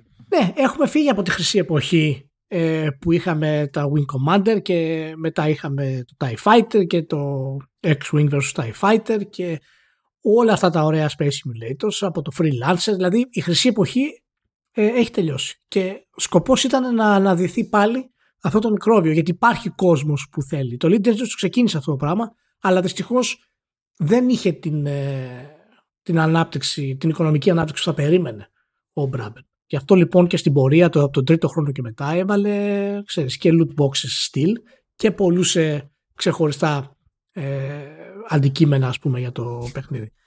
Τώρα το αντίπαλο δέος που είναι το Star Citizen, κάτσε να δεις, Μάνο, που θα ζεις περισσότερο από το Elite Dangerous. Να το θυμηθείς αυτό. Και θα μου πεις το ένα δεν είναι παιχνίδι ακόμα. Εντάξει, δεκτό. Αλλά σε αυτή τη ζήτηση κάπως δικαιούται κάποια αναφορά και το No Man's Sky με κάποιο τρόπο. Ναι, μα εκεί καταλήγω. Εκεί θα καταλήξω. και θα πω ότι όλα αυτά που λέει η Frontier και ο Braben ξαφνικά δεν ισχύουν για το No Man's Sky, το οποίο με έναν απίστευτα μαγικό τρόπο, πώς το κάνανε δεν το ξέρω αυτοί οι άνθρωποι, θα κυκλοφορήσουν το No Man's Sky με όλα του τα expansions στο Switch. Δηλαδή πραγματικά δεν είναι ότι ούτε καν το αναπτύξανε έχοντας το Switch στο νου τους, αλλά για αυτούς είναι δυνατόν όλο αυτό το No Man's Sky όπως είναι να κυκλοφορήσει στο Switch. Έτσι λοιπόν, η οποία είναι μια κονσόλα με πολύ μικρή ας πούμε υπολογιστική δύναμη. Οπότε εντάξει, καταλαβαίνω ότι είναι πρόβλημα για τη Frontier να έχει δύο fan bases, okay, αλλά η πραγματική ουσία δεν είναι αυτή και είναι μεγάλο πρόβλημα γιατί πλέον είμαστε τελείως off στα κλασικά space simulators όπως τα ξέραμε. Έχει μείνει μόνο το No Man's Sky και το No Man's Sky είναι και λίγο περίεργο, δεν είναι ακριβώς όπως είναι το Elite Dangerous ή το Star Citizen. Έχει το survival σχεδιασμό μέσα του, ας πούμε. Πρέπει αναγκαστικά να κάνεις πάρα πολλά πράγματα για να βρεις μπαταρία, για να κάνεις αυτό, να βρεις φυτά. Έχει δηλαδή αυτή τη λούπα που έχουν παιχνίδια όπως το Subnautica, ας πούμε, μέσα στο σχεδιασμό του. Τώρα, random. Λοιπόν, πριν ξεκινήσουμε να ηχογραφούμε, μου έσκασε ένα update στο Audio Hijack, που είναι η εφαρμογή που έχω δώσει Mac για να κάνω πολλαπλά audio tracks να γράφονται ταυτόχρονα και τα συνάφη. Και κοιτάζω εγώ τα release notes ως συνήθως και βλέπω ότι η βασική αλλαγή που ήρθε στο τελευταίο update είναι ότι πλέον η εφαρμογή αναγνωρίζει σωστά τον ήχο που προέρχεται από το EVE Online. Και είναι tool για καταγραφή ήχου. Και με αυτά και με αυτά θυμήθηκα και το EVE Online στην όλη υπόθεση. Αν και το EVE Online είναι περισσότερο business, αλλά ναι, εντάξει, οκ. Okay. Και αυτό ζει μετά από 500 χρόνια, βέβαια. Έτσι. Ναι, απλά αυτό δεν μεγαλώνει κιόλας. Ναι, είναι πολύ συγκεκριμένο και έχει subscription model, οπότε δεν είναι free to play σε κανένα επίπεδο. Πάντως, για την περίπτωση, για την ενδεχόμενη πώληση μπορεί να ψάχνει ο Braben, δεν νομίζω ότι έχει να κάνει αυτό με το κατά πόσο οι Frontier Developments είναι εύρωστοι ή όχι. Δηλαδή τα νούμερα της ήταν καλά και το 2021, όλα πήγανε προς τα πάνω και τζίρος και καθαρό κέρδος, ας πούμε, και τα πάντα. Και γενικά δεν είναι μια εταιρεία που μπορεί να μην το σκεφτόμαστε πολύ, γιατί λέμε Braben, ξέρω εγώ, και έχουμε στο μυαλό μας το Elite και μετά από εκεί πέρα το House, αλλά η Frontier έχει και άλλα παιχνιδιά που τρέχουν. Ναι. Και είναι και μερικά που είναι ύποπτα, που έχουν πάει καλά με τρόπους που ο core gamer μπορεί να μην αντιλαμβάνεται γιατί συμβαίνει. Δηλαδή το Planet Coaster, ας πούμε, που είναι από το 2016, τους βγάζει λεφτά. Το Jurassic World Evolution του 18 τους πήγε πολύ καλά. Τώρα το ξεκίνημα του 2, το 21, από ό,τι έχω σφριστεί δεν έχει πάει και πολύ έτσι με τα μπούνια. Αλλά τώρα μέσα στην εβδομάδα που μας πέρασε βγήκανε και ανακοίνωσαν, αν έχεις το Θεό σου, F1 Manager 2022. Ναι. Μετά εγώ ρώταγα και το τέτοιο, γιατί κάτι μου θύμισε λίγο αυτό, ρώταγα τον Δημήτρη, τον Πίζα, του Oversteer, λέω, αυτό πρέπει να έχουμε να το δούμε αιώνες. Μου λέει από το 1999 να δούμε manager για Formula 1. Το οποίο φυσικά, έτσι, αυτό το manager βγαίνει παντού. PC, PS4, Xbox One, PS5, Xbox Series, δεν υπάρχει κάποιο πρόβλημα, είναι όλο κομπλέ. Και ετοιμάζει, λέει, και ένα strategy game που σχετίζεται με Age of Sigmar στο Warhammer και για PC και για κονσόλες. Δεν είναι μια εταιρεία, θέλω να πω, που ζει και πεθαίνει στο Elite. Έχει και άλλα κουβαδάκια. Ναι. Το μεγάλο πρόβλημα είναι ότι το Elite ήταν το flagship της εταιρείας, ας πούμε, τα τελευταία χρόνια, και σε αυτού του είδους τα παιχνίδια, εάν δεν αναπτύσσεις συνέχεια, θα πεθάνεις. Και αυτό είναι μια επιλογή της Frontier προκειμένου να μη σταματήσει τον τίτλο στην ουσία. Έτσι, γιατί δεν έχει σημασία απλά αν μια εταιρεία είναι υγιής. Σημασία έχει πόσα χρήματα παίρνει ανά προϊόν. Και αν ένα προϊόν δεν φέρνει χρήματα, θα το κόψει. Δεν υπάρχει περίπτωση. Ή θα το αφήσει όπως έχει. Αν δεν το έχετε παίξει το Elite Dangerous, είναι αρκετά δύσκολο να το ξεκινήσετε, αλλά αξίζει τον κόπο πραγματικά να αφοσιώσετε αρκετό χρόνο, γιατί αυτά που θα δείτε μέσα είναι σαν ένα tour, ας πούμε, του γαλαξία μας. Είναι ένα απίστευτο δημιουργήμα. Απλά μην περιμένετε πάρα πολύ μεγάλες διαφορές, καθώς εξερευνείται όλο και περισσότερο, ας πούμε, το παιχνίδι. Το 9% της Frontier ανήκει στην Tencent, απλά. Δεν μου κάνει εντύπωση. Και εγώ ανήκω στην Tencent. Το 9% του Ηλία Παπά ανήκει στην Tencent. Τώρα το έμαθα, μου πήραν τηλέφωνο. Δεν το ήξερα. Είναι, ναι. Οκ. Okay. Πάμε παρακάτω. Ναι. Είχαμε State of Play αυτή τη φορά. Ήταν μικρό, ήταν ένα 20 λεπτό. Είχε προαναγγείλει η Sony ότι θα έχει να κάνει με τίτλους από ιαπωνικές εταιρείες. Δεν ήταν super fancy. Είδα εκεί κάτι αντιδράση του στυλ just why, τι νόημα έχει αυτό, δεν με ενδιαφέρει τίποτα, δεν αυτό και δεν εκείνο.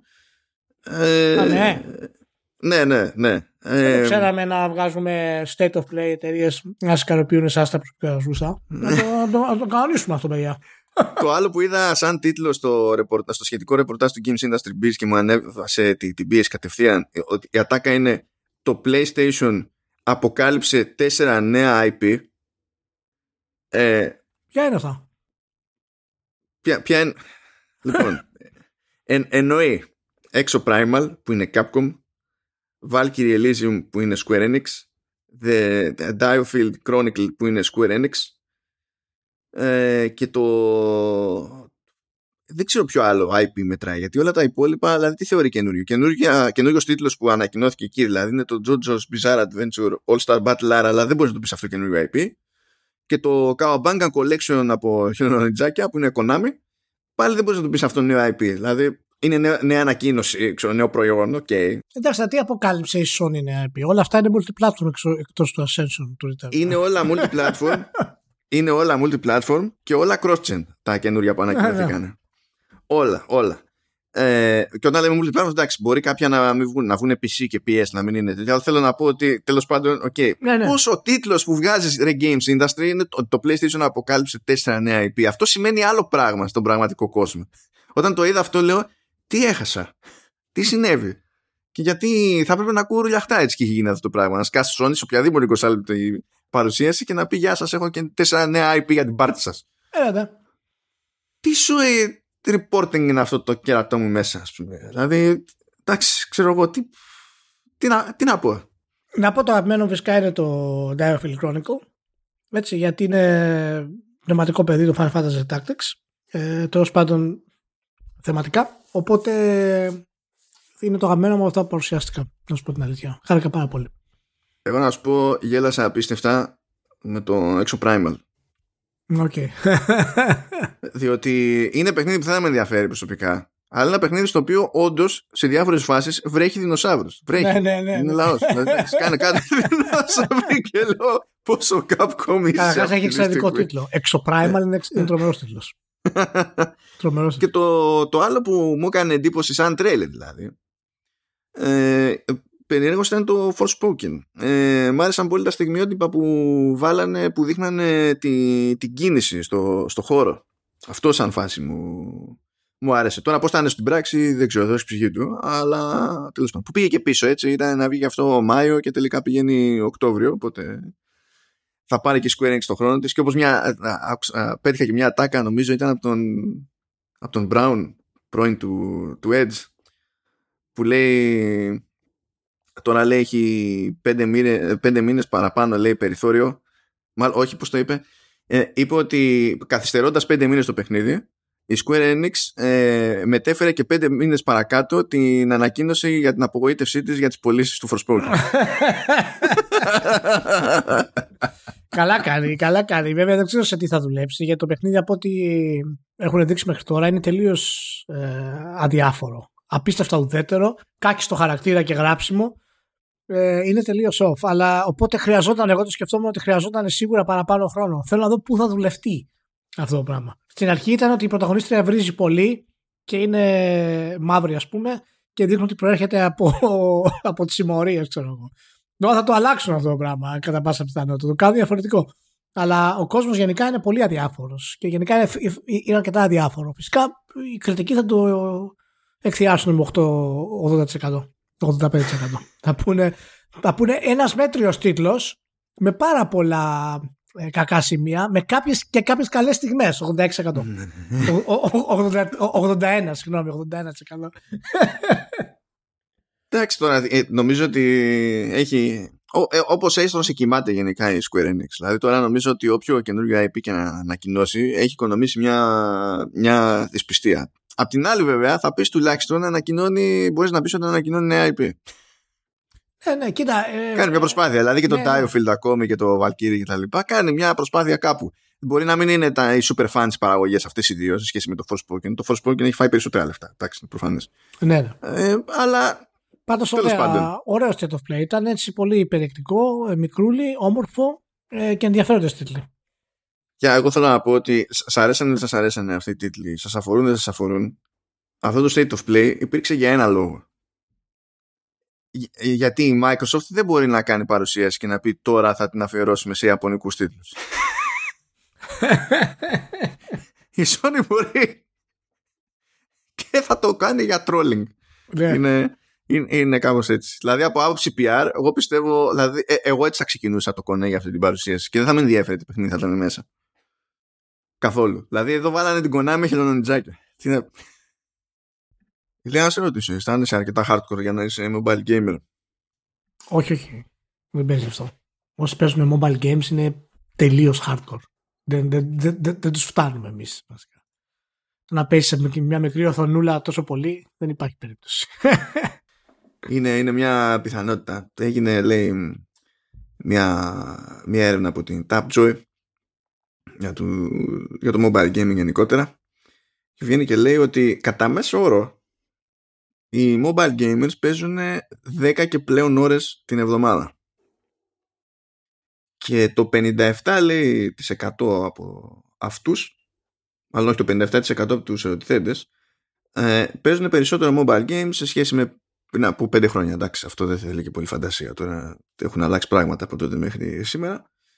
Με τη μεγαλύτερη, λέει, αύξηση να σημειώνεται στους γονείς. Θέλουν να σκοτώσουν τον χρόνο οι άνθρωποι, να περάσει η ώρα και τα συναφή. Λέει 49% από τους ερωτηθέντες παίζουν mobile games, λέει, πολλαπλές φορές μέσα στην ημέρα, το οποίο ταιριάζει με το πώς λειτουργούν συνήθως τα mobile games, οπότε δεν είναι παράξενο αυτό. Και εκείνοι που είναι πιο πιθανό, λέει, να παίξουν με τέτοια συχνότητα είναι κατά 58%, λέει, γονείς, κατά 54% Gen X, που νομίζω ότι τεχνικός είναι η δική μου μάλλον, και 52% γυναίκες ασχέτως ηλικίας, φαντάζομαι σε αυτή την περίπτωση, γιατί το βάζει ως γενικό. Το top είδος, λέει, άλλαξε σε σχέση με πέρυσι. Πέρυσι ήταν action adventure, το οποίο δεν έβγαζε super duper νόημα. Φέτος είναι τα puzzle games, που αυτό βγάζει νόημα σε σχέση με τις ηλικιακές ομάδες και τις κατηγορίες χρηστών που αναφέρθηκαν μέχρι στιγμής. Και λέει τώρα action adventure, strategy και simulation ισοβαθμούν, λέει, στη δεύτερη θέση με 33%. Ποιος παίζει strategy? Τι είναι strategy σε mobile? Μάνο, έχεις γεράσει. Έχεις γεράσει, Μάνο. Αυτό που είναι παιχνίδι στρατηγικής γενικά σε mobile είναι η διαχείριση της μπαταρίας. Αυτό ναι, εντάξει, το δέχομαι. 60% των ερωτηθέντων, λέει, αυτό έχει χαβαλέ, έχει ένα ειδικό ενδιαφέρον τέλος πάντων, ανακαλύπτουν, λέει, νέα mobile games μέσα από διαφημίσεις μέσα σε άλλα games. Κάτι το οποίο έχω ακούσει γενικά, όχι ως ποσοστό, αλλά ότι όντως είναι πάρα πολύ σημαντικό να διαφημίζεις το παιχνίδι σου μέσα σε άλλα παιχνίδια και ότι αυτό έχει φέρνει κόσμο. Και από εκεί πέρα, λέει, το 39% θα δοκιμάσουν, λέει, νέα παιχνίδια mobile, νέα mobile games εφόσον τους τα προτείνει κάποιος φίλος, ξέρω εγώ, που τα παίζει ήδη, και 33% βρίσκουν νέα mobile games μέσα από προτάσεις του εκάστοτε App Store. Κάπου κρύβεται η Apple εδώ από πίσω τώρα, δεν μπορεί. Έχει βάλει το δαχτυλάκι της. Κάτι έχει γίνει, γιατί δεν νομίζω να το αφήσει αυτό να περάσει ανεκμετάλλευτο. Του στυλ, άμα δεν το είχα, θα έπεφτε το discoverability. Είναι αυτό. Οκ. Λέει επίσης ότι ο πιο δημοφιλής, απίστευτο, τύπος διαφήμισης στα mobile games είναι τα λεγόμενα rewarded video ads. Είναι αυτά που σου λένε ότι δες τη διαφήμιση για να σου δώσω το τάδε. Αποκλείεται. Δεν καταλαβαίνω γιατί είναι πιο επιτυχημένος αυτός. Τρομερή ιδέα αυτή πάντως, πράγμα τους. 53% λέει των παιχνών τους προτιμούν. Ενώ λέει μεγαλώνει υποστήριξη για άλλους τύπους, λέει, διαφημίσεων. Λέει survey ads. Okay. Αυτό φαντάζομαι σημαίνει δώστε μας feedback και εξασφαλίστε το τάδε ενδεχομένως, που έχουν ανεβεί, λέει, από το 8% στο 17%, από το 8% το 2017 στο 17% το 2022. Okay. Mm. Και τα playable ads ανέβηκαν από 9 σε 16. Εντάξει, αυτό είναι λίγο άθλιο, γιατί τα περισσότερα playable ads που πετυχαίνεις ταυτόχρονα είναι και scams. Από την άποψη ότι σε βάζουν, έχουν ένα interactivity, σου λέει κάνε αυτό και καλά για να πάρεις μια ιδέα από το μηχανισμό του παιχνιδιού, ξέρω εγώ. Και αυτό που παίζεις εκεί δεν έχει καμία σχέση με το πώς λειτουργεί το παιχνίδι άμα το κατεβάσεις. Είναι τελείως ό,τι να είναι αυτό που δείχνουν και αυτό που κάνεις. Αλλά τέλος πάντων. Λέει περί προσωπικού απορρίτου, το 43% των mobile gamers λένε ότι είναι ανοιχτοί στο uptracking.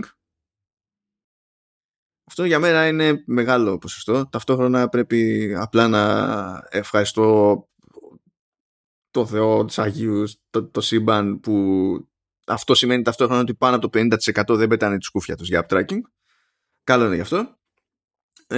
Λέγοντας βέβαια ότι αυτό που τους επηρεάζει σε τέτοιες περιπτώσεις, για να είναι θετική, ξέρω εγώ, είναι η εμπιστοσύνη που θα έχουν στον developer. Με τη λογική ότι αν είναι κάποια εταιρεία, κάποιος developer που εμπιστεύομαι, θεωρώ ότι είναι πιο απίθανο να κάνει κάποια ματσακονιά με τα δεδομένα που θα έχει κτλ. Το 39% λέει ότι δεν συνενούν ποτέ στο data tracking, σε iOS συγκεκριμένα, και μένει ένα 18% λέει το οποίο δεν είναι σίγουρο. Είναι φάση δεν γνωρίζω, δεν απαντώ.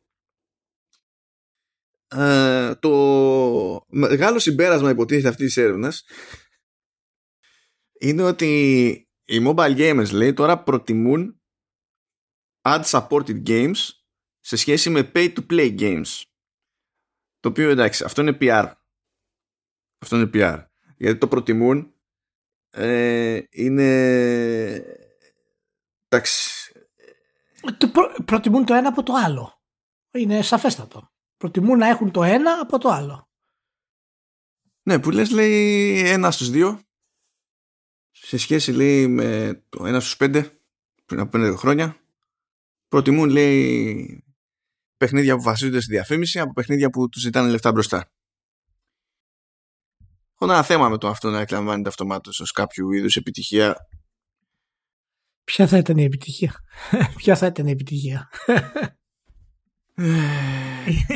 δεν υπάρχει απάντηση σε αυτό. Η απάντηση είναι τίποτα από τα δύο, αλλά αυτό δεν μπορεί να γίνει ποτέ.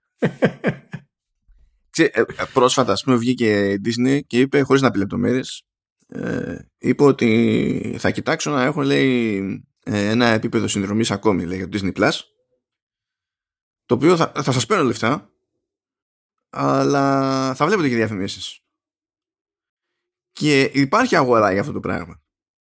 Το ξέρω ότι υπάρχει αγορά. Αν δεν υπήρχε, δεν θα το έκανε Disney. Αν δεν υπήρχε, η Hulu δεν θα έλεγε είμαι συνδρομητική υπηρεσία, αλλά τα μισά μου λεφτά έρχονται από τη διαφήμιση.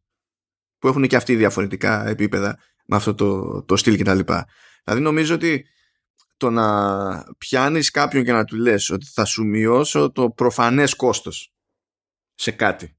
Ή, δεν έχει σημασία να είναι τσάμπα, αν θα είναι απλά μείωση. Θα σου μειώσω το προφανές κόστος σε κάτι. Και αυτό που θα πρέπει να υπομείνεις θα είναι έξτρα διαφημίσεις.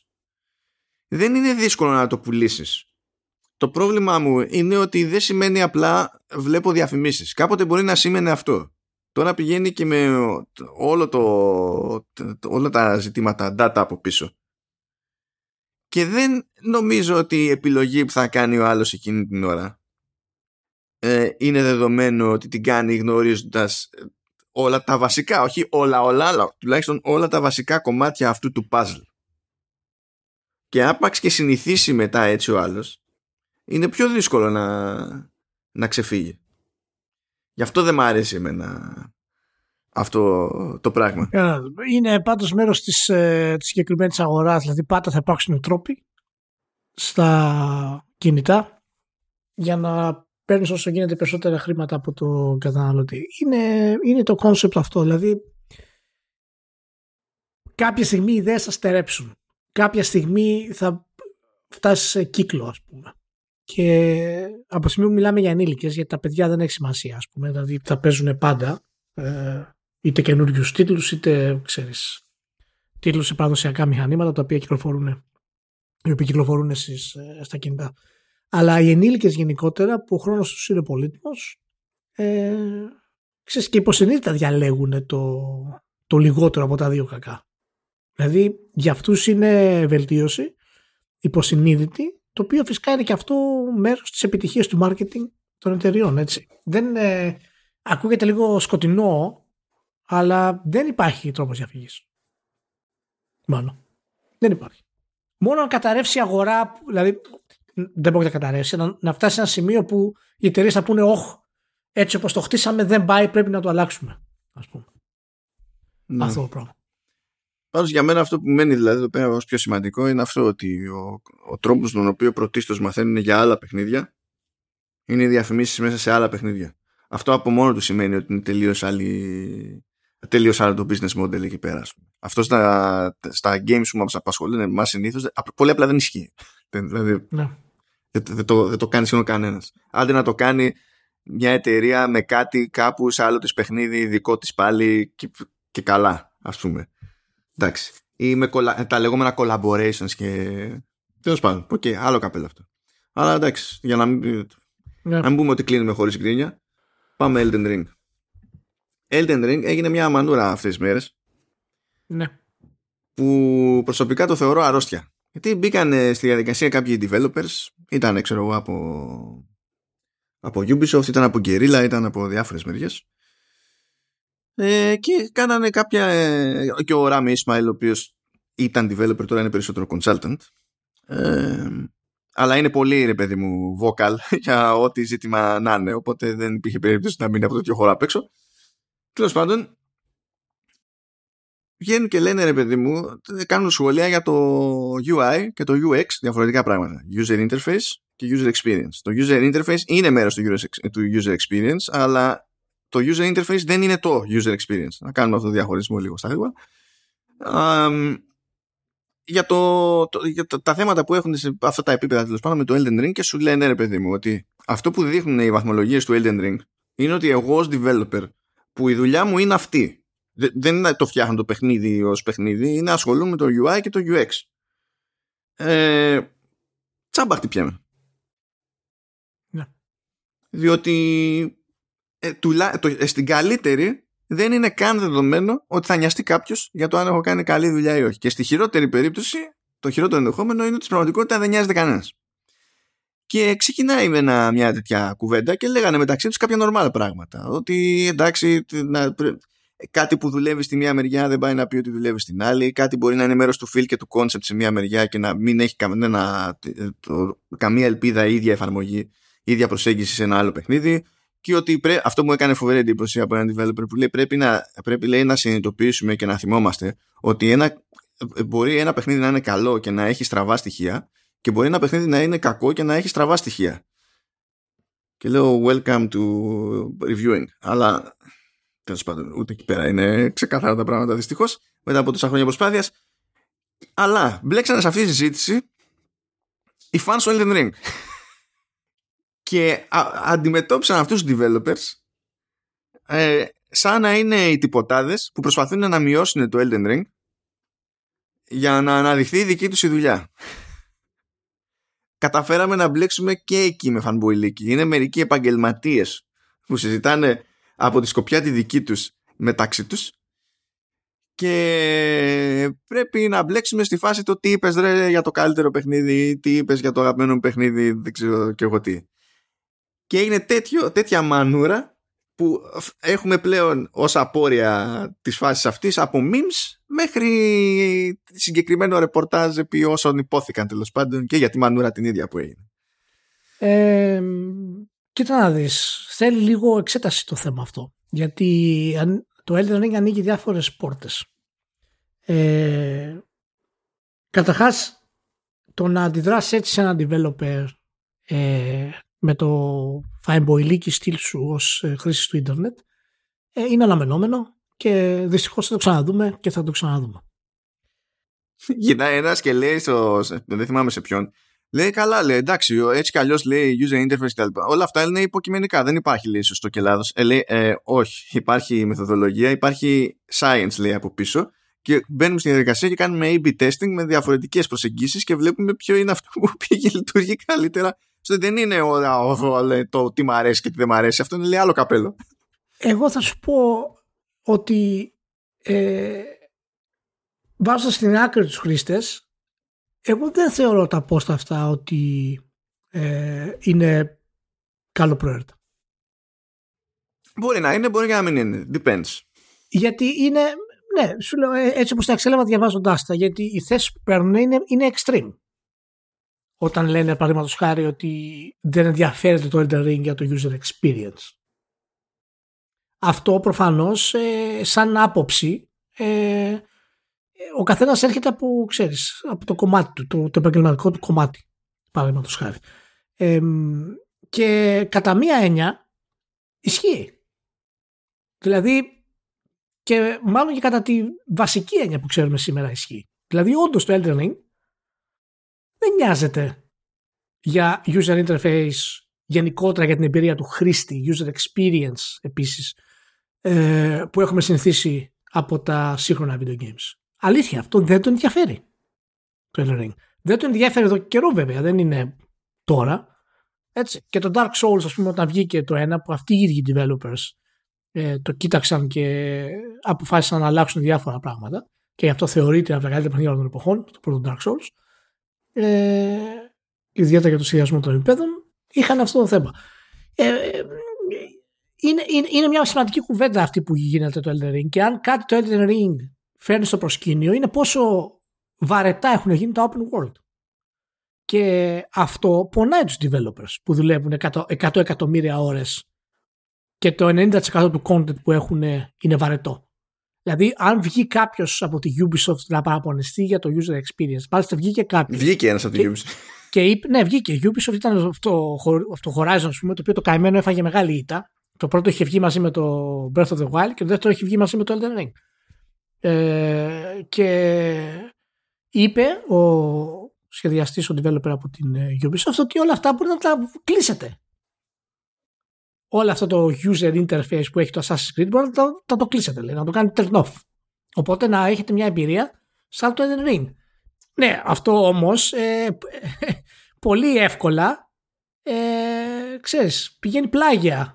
Αποφεύγει να μας πει ότι δεν μπορεί να παιχτεί έτσι το Assassin's Creed, γιατί δεν έχει σχεδιαστεί όπως έχει σχεδιαστεί το Elden Ring.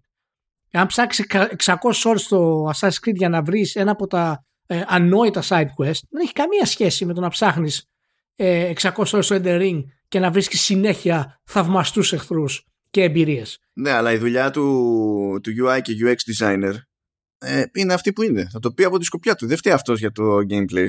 Το gameplay είναι η δουλειά αλλού. Ναι, έτσι.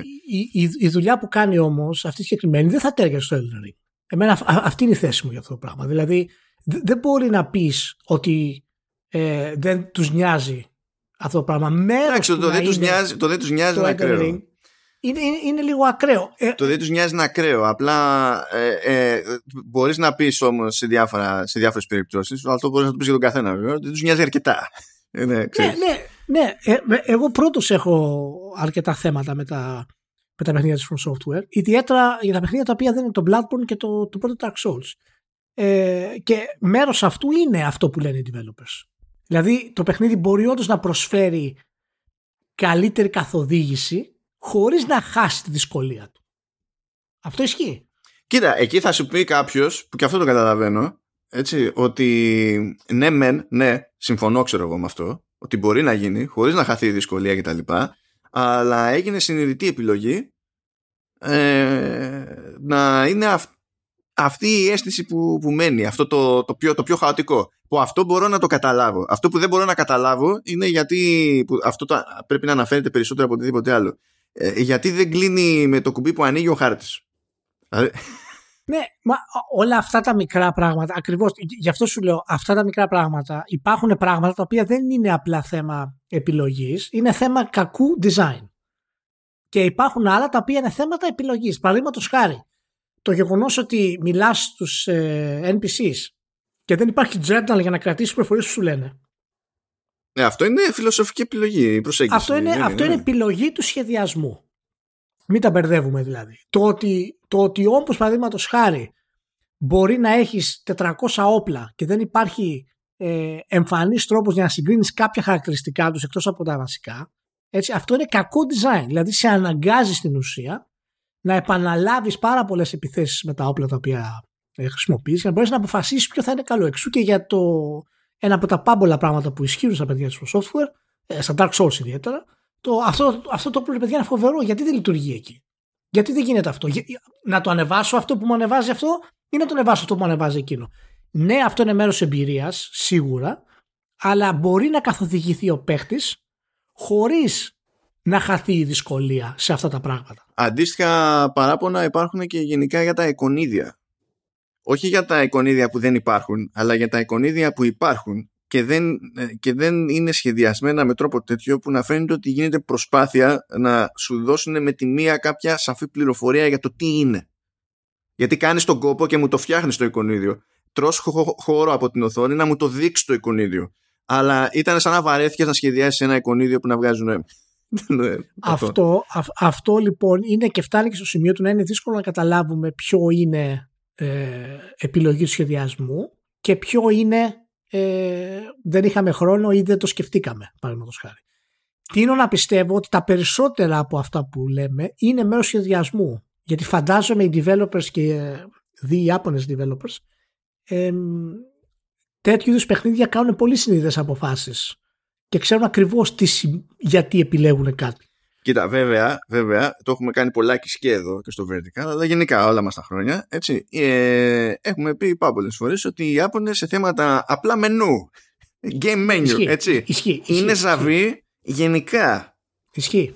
Είναι, γι' αυτό λέω ότι είναι μέρος της μαγείας του Elden Ring και του προβλήματος που φέρνει, είναι ότι δεν ξέρεις αν είναι η Ιαπωνική σχολή ή είναι παραδείγματος χάρη κάτι... ξέρεις, δεν μπορέσαμε να το καταλάβουμε ή απλά το επιλέξαμε γιατί έτσι μας συμφέρει, ας πούμε, να το επιλέξουμε κτλ. Αυτό είναι δύσκολο. Για μένα τα σχόλια αυτά μου φάνηκαν ιδιαίτερα πικρόχολα και η αλήθεια είναι ότι έχουμε ξαναμιλήσει για το open world εδώ πέρα. Δηλαδή εγώ προσωπικά έχω πει για το ότι έχουν πέσει σε μια φοβερή στασιμότητα πολύ καιρό και μαζί με σένα έχουμε αναλύσει τους λόγους. Γιατί Ηλία, επειδή παίζω Horizon και έχει άλλο ένα tavern game, επειδή όλα τα open world πρέπει να έχουν ένα tavern game καινούριο, είτε με κάρτες είτε με είναι σύμβαση, πρέπει, τι να γίνει? Πρόσεξε, αυτό υπάρχει από το 14, από την εποχή του Witcher του 3.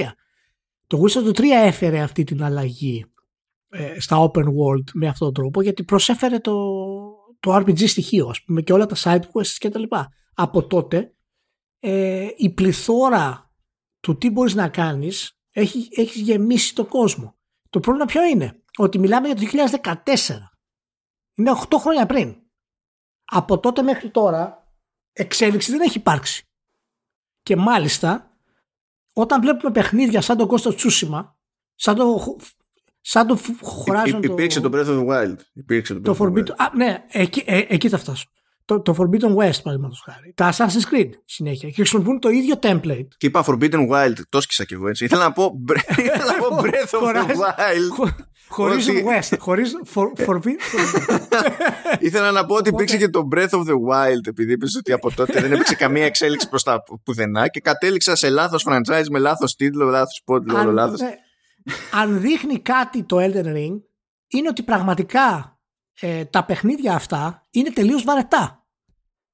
Και ο λόγος που είναι βαρετά δεν έχει να κάνει με το content. Σε μερικά έχει να κάνει με το content, το περιεχόμενο, σαφώς. Αλλά είναι ότι δεν κάνεις τίποτα μόνος σου. Είναι αδύνατο. Όλα είναι μπροστά σου. Δεν υπάρχει τίποτα. Πώς ξέρω ποια διαφορά? για κάποια παιχνίδια είναι αναγκαίο. Δηλαδή, παραδείγματος χάρη, αν είσαι σε μια πόλη σαν το Cyberpunk, χρειάζεσαι κάποια καθοδήγηση για το πού είναι το quest. Πού θα πας, πώς θα το βρεις. Ποιο είναι το πρόβλημα όμως? Ακόμα και στο Cyberpunk προσπαθεί να είναι πιο φιλόδοξο από άλλα. Χρησιμοποιούν το template της Rockstar πολύ περισσότερο από όσο θα έπρεπε. Δηλαδή, σε φτάνουν στο σημείο που πρέπει να γίνει το quest και μετά δεν σε αφήνουν μόνο σου να σκεφτείς τι πρέπει να κάνεις. Σου λένε κάνε αυτό, κάνε εκείνο, κάνε εκείνο, κάνε εκείνο. Αυτό πλέον είναι πρόβλημα. Η Rockstar στο Red Dead Redemption 2, γι' αυτό είχα γράψει στο review ότι είναι το τελευταίο της Rockstar. Δεν πρόκειται να τις ξανασυγχωρέσω εγώ προσωπικά κάτι τέτοιο. Είναι το τελευταίο χαρτί στο σχεδιασμό της. Δεν κάνεις τίποτα. Το μόνο που κάνεις είναι να ακολουθείς εικονίδιο. Και ενδιάμεσα έχει και λίγη δράση. Να σου πω, Ηλία, πώς μπορούμε να κάνουμε μια τέτοια συζήτηση και να μην μπλέξουμε με θέματα accessibility που λέμε? Όχι, δηλαδή, fuck accessibility. Fuck it. Get fuck good. It. Και, fuck it. Fuck it, και θα σου πω γιατί. Γιατί το έκανε η Nintendo. Που η Nintendo είναι η πιο accessible εταιρεία στον κόσμο. Το έκανε η Nintendo. Εντάξει, όχι σε τέτοιο βάθμο. Δηλαδή, αυτά που έχει κάνει τελευταία, ρε παιδί μου, τι ήταν? Η Sony που έκανε στο The Last of Us, ακόμη και στο Horizon. Πράγματα που έχει κάνει η Ubisoft με το Assassin's, ώστε να υπάρχει ελπίδα με ρυθμίσεις, έτσι. Άνθρωποι που προηγουμένως δεν μπορούσαν να παίξουν. Όχι επειδή ήταν δύσκολο, δεν μπορούσαν να παίξουν. Μάνο, ναι, αυτό είναι άλλο, ρε Μάνο. Αυτό είναι, ναι, άλλο. Απλά συνδέεται με το όλο. Δεν θα πεις θα σχεδιάσω δύο τελείως διαφορετικά συστήματα. Το ένα θα είναι για τον hardcore και θα φτιάξω ένα τελείως άλλο. Δεν μπορείς να ορίζεις τώρα για το κομμάτι του κοινού που δεν μπορεί να παίξει τον τίτλο, τα εκατομμύρια μπορούν να το παίξουν. Δεν μπορεί να γίνει αυτό το πράγμα. Να έχεις μια ισορροπία. Δεν ξέρω αν έχεις ενημερωθεί για το ότι δεν περνάνε αυτές οι απόψεις. Μα δεν έχει να κάνει το ένα με το άλλο, ρε εσύ. Το θέμα είναι ότι άλλο το πόσο σχεδιάζεις, ο σχεδιασμός που κάνουν δεν έχει να κάνει απαραίτητα με το αν κάποιος έχει τη δυνατότητα να το παίξει ή όχι. Γιατί έχει κάποια πάθηση. Άμα η From πάει, κάθε From βασικά, πάει και βάλει σάπια γραμματοσυρά. Όχι γραμματοσυρά που δεν είναι όμορφη, γραμματοσυρά που άμα δεν έχω 75 ίντσες τηλεόραση, δεν βγαίνει άκρη συστηματικά. Και κάθομαι και ζορίζομαι. Όχι, χωρίς να έχω πρόβλημα στην όραση, έτσι. Ναι, όπως και στο Cyberpunk. Ναι. Το ίδιο πρόβλημα έχει. Ναι. Έχει και αυτό το ίδιο πρόβλημα. Αυτό είναι γενική αποτυχία. Ναι. Και ταυτόχρονα είναι και ζήτημα accessibility, χωρίς καν να στραφούμε σε ένα κομμάτι του κοινού το οποίο έχει και πρόβλημα εξ αρχής. Αλλά το να μου λες υπάρχει ένα κενό, πρέπει να επιδείξω, όπως κάνει άλλο, αυτό είναι ξεφτύλα. Όχι, αυτό είναι. Πλέον. Λοιπόν, για να το πούμε normal αυτό το πράγμα, επειδή μου έχει σπάσει και εμένα τα νεύρα, δεν το έχω τελειώσει ακόμα. Ελπίζω μέχρι το επόμενο vertical να το έχω τελειώσει και τα βάλουμε κάτω. Αυτό που κάνει άλλο είναι πας κάπου και έχει ένα γρίφο που είναι περιβαλλοντικός. Λες κάτσε να γυρίσω την κάμερα αριστερά-δεξιά να δω τι παίζει. Θα συνειδητοποιήσω πώς είναι ο χώρος για να καταλάβω τι έχω να κάνω. Περνάνε 2 δευτερόλεπτα, σου λέει τι πρέπει να κάνεις. Λέω τι κάνεις? Δεν μπορώ να σκεφτώ γιατί την κάμερα γύρισα. Δεν είναι πέρασε μισό λεπτό, με είδες ότι είμαι πλήρως ακίνητος και λες μάλλον χρειάζεται βοήθεια. Είναι κατευθείαν ό,τι να είναι. Σου πρίζει τα σηκώτια όλη την ώρα, δεν προλαβαίνεις να σκεφτείς. Όχι. Θα σου πει εκεί το παραμύθι. Και αυτό με εκνεύριζε στην πορεία. Και η πρώτη μου αντίδραση είναι ότι αυτό πρέπει να εξαφανιστεί. Μετά έπαιξε η δεύτερη αντίδραση που λέει ότι εγώ αυτό δεν το θέλω και θα το ήθελα να είναι κατ' επιλογή. Διότι το πόσο ενθουσιώδης είναι η Έλοη με τις ατάκες που πετάει με βάση το context εκεί πέρα του τι κάνεις. Είναι κάτι που μπορείς να το μετατρέψεις σε slider και έχει, ξέρεις, μια ένταση 1, 2, 3. Μπορείς να το κάνεις αυτό το πράγμα. Καταλαβαίνω ότι κάποιος δηλαδή μπορεί να διευκολυνθεί άμα έχει πρόβλημα για να παίξει, αλλά το σωστό είναι να μπορώ να το εξαφανίσω ή να με ρωτάς έστω, δηλαδή στην αρχή. Εγώ να την κάνω, δηλαδή να καταλάβω την άλλη την πλευρά, αλλά αυτό δεν σημαίνει ότι πρέπει να φτύνω αίμα σε όλη τη διαδρομή, να μου πρίσει τα σηκώτια. Και παιδιά δεν το βουλώνει ποτέ, έτσι. Δεν το βουλώνει ποτέ. Και δεν ξέρω τι με ενοχλεί περισσότερο. Με ενοχλούν αυτά που λέει, ή το ότι τα λέει με super duper σοβαρό ύφος, σαν να μην υπάρχει αύριο, ή που πολλές φορές έχει ατάκες που δεν οδηγούν και δεν βοηθούν σε τίποτα. Πραγματικά είναι μη βραχό, μη βραγώ. Θα πει κάποιο one-liner για το ότι «Α, τώρα νερός στις μπότες μου». «Α, that was refreshing, I guess». Το ακούς 50.000 φορές αυτό το πράγμα. Άλλο πρόβλημα, παραδείγματος χάρη, το οποίο υπάρχει σε αυτά τα πράγματα. Έτσι, το Cyberpunk χρησιμοποιεί στο minimap το dot line που σου δείχνει που να πας για να κάνεις κάτι. Δεν σου δίνει επιλογή να το βγάλεις. Αυτό το πράγμα. Έτσι. Στο Witcher 3 σου έκανε το ίδιο. Το Witcher 3 δεν ήταν απαραίτητα πρόβλημα, γιατί έπρεπε οπωσδήποτε να κάνεις scan με τα Witcher Senses, ας πούμε, όταν έφτανε στην περιοχή και είχε ένα μεγάλο κύκλο, ας πούμε. Έτσι, στο Cyberpunk που χρησιμοποιεί το template της Rockstar, στο 99% των πραγμάτων είναι πρόβλημα. Γιατί φτάνεις στην περιοχή που είναι να κάνεις και εκεί περιμένεις να γίνει το Deus Ex, γίνεται το Deus Ex, αλλά μέσα σου αισθάνεσαι σε κάποιο βαθμό ότι άσε με να το κάνω εγώ. Το Elden Ring, λοιπόν, τα προβλήματα που έχει, θέματα επιλογής, το θα μπορούσε να είναι πιο βατό σε κάποια θέματα για να βελτιώσει την εμπειρία, όχι να μειώσει τη δυσκολία, μπορεί να τα κάνει. Και δεν πιστεύω εγώ σε πολύ μεγάλο βαθμό ότι αυτό μπορούμε να το, ξέρεις, να εστιάσουμε από πού προέρχεται. Αλλά η βάση του σχεδιασμού του φτύνει στα μούτρα όλα τα open world. Όπως κάνει και το Breath of the Wild. Και καλά κάνει. Αυτό είναι άλλο καπέλο, αυτή είναι άλλη συζήτηση όμως. Δηλαδή, άμα γυρίσεις και το πεις αυτό στον designer της Ubisoft και ειδικά της Ubisoft, θα σου πει «Οκ, αλλά εγώ άλλο λέω». Αυτό θα σου πει. Ναι, όχι, δεν λέει άλλο, ρε Μάνο. Το ίδιο πράγμα λέει, γιατί αυτό που λέει είναι ότι εγώ είμαι αναγκασμένος να κάνω user experience. Ναι, είσαι αναγκασμένος να κάνεις user experience, γιατί έχεις 600.000 εικονίδια και sidequest, το οποίο ο παίκτης πρέπει να βρει. Γιατί εκεί στηρίζει το σχεδιασμό σου. Το ένα δεν είναι με το άλλο. Στο Elden Ring δεν τον νοιάζει το Miyazaki αν θα βρεις τα 50 έξτρα bosses. Αυτή είναι η διαφορά της Ubisoft και της From Software. Σε αυτό διαφωνώ. Γιατί δεν έχει σημασία αν είναι 3.000 τα quest ή αν είναι 5 τα bosses. Έχει σημασία. Αυτό δεν έχει σημασία στη δουλειά που έχει να κάνει αυτός. Όχι. Εγώ διαφωνώ σε αυτό.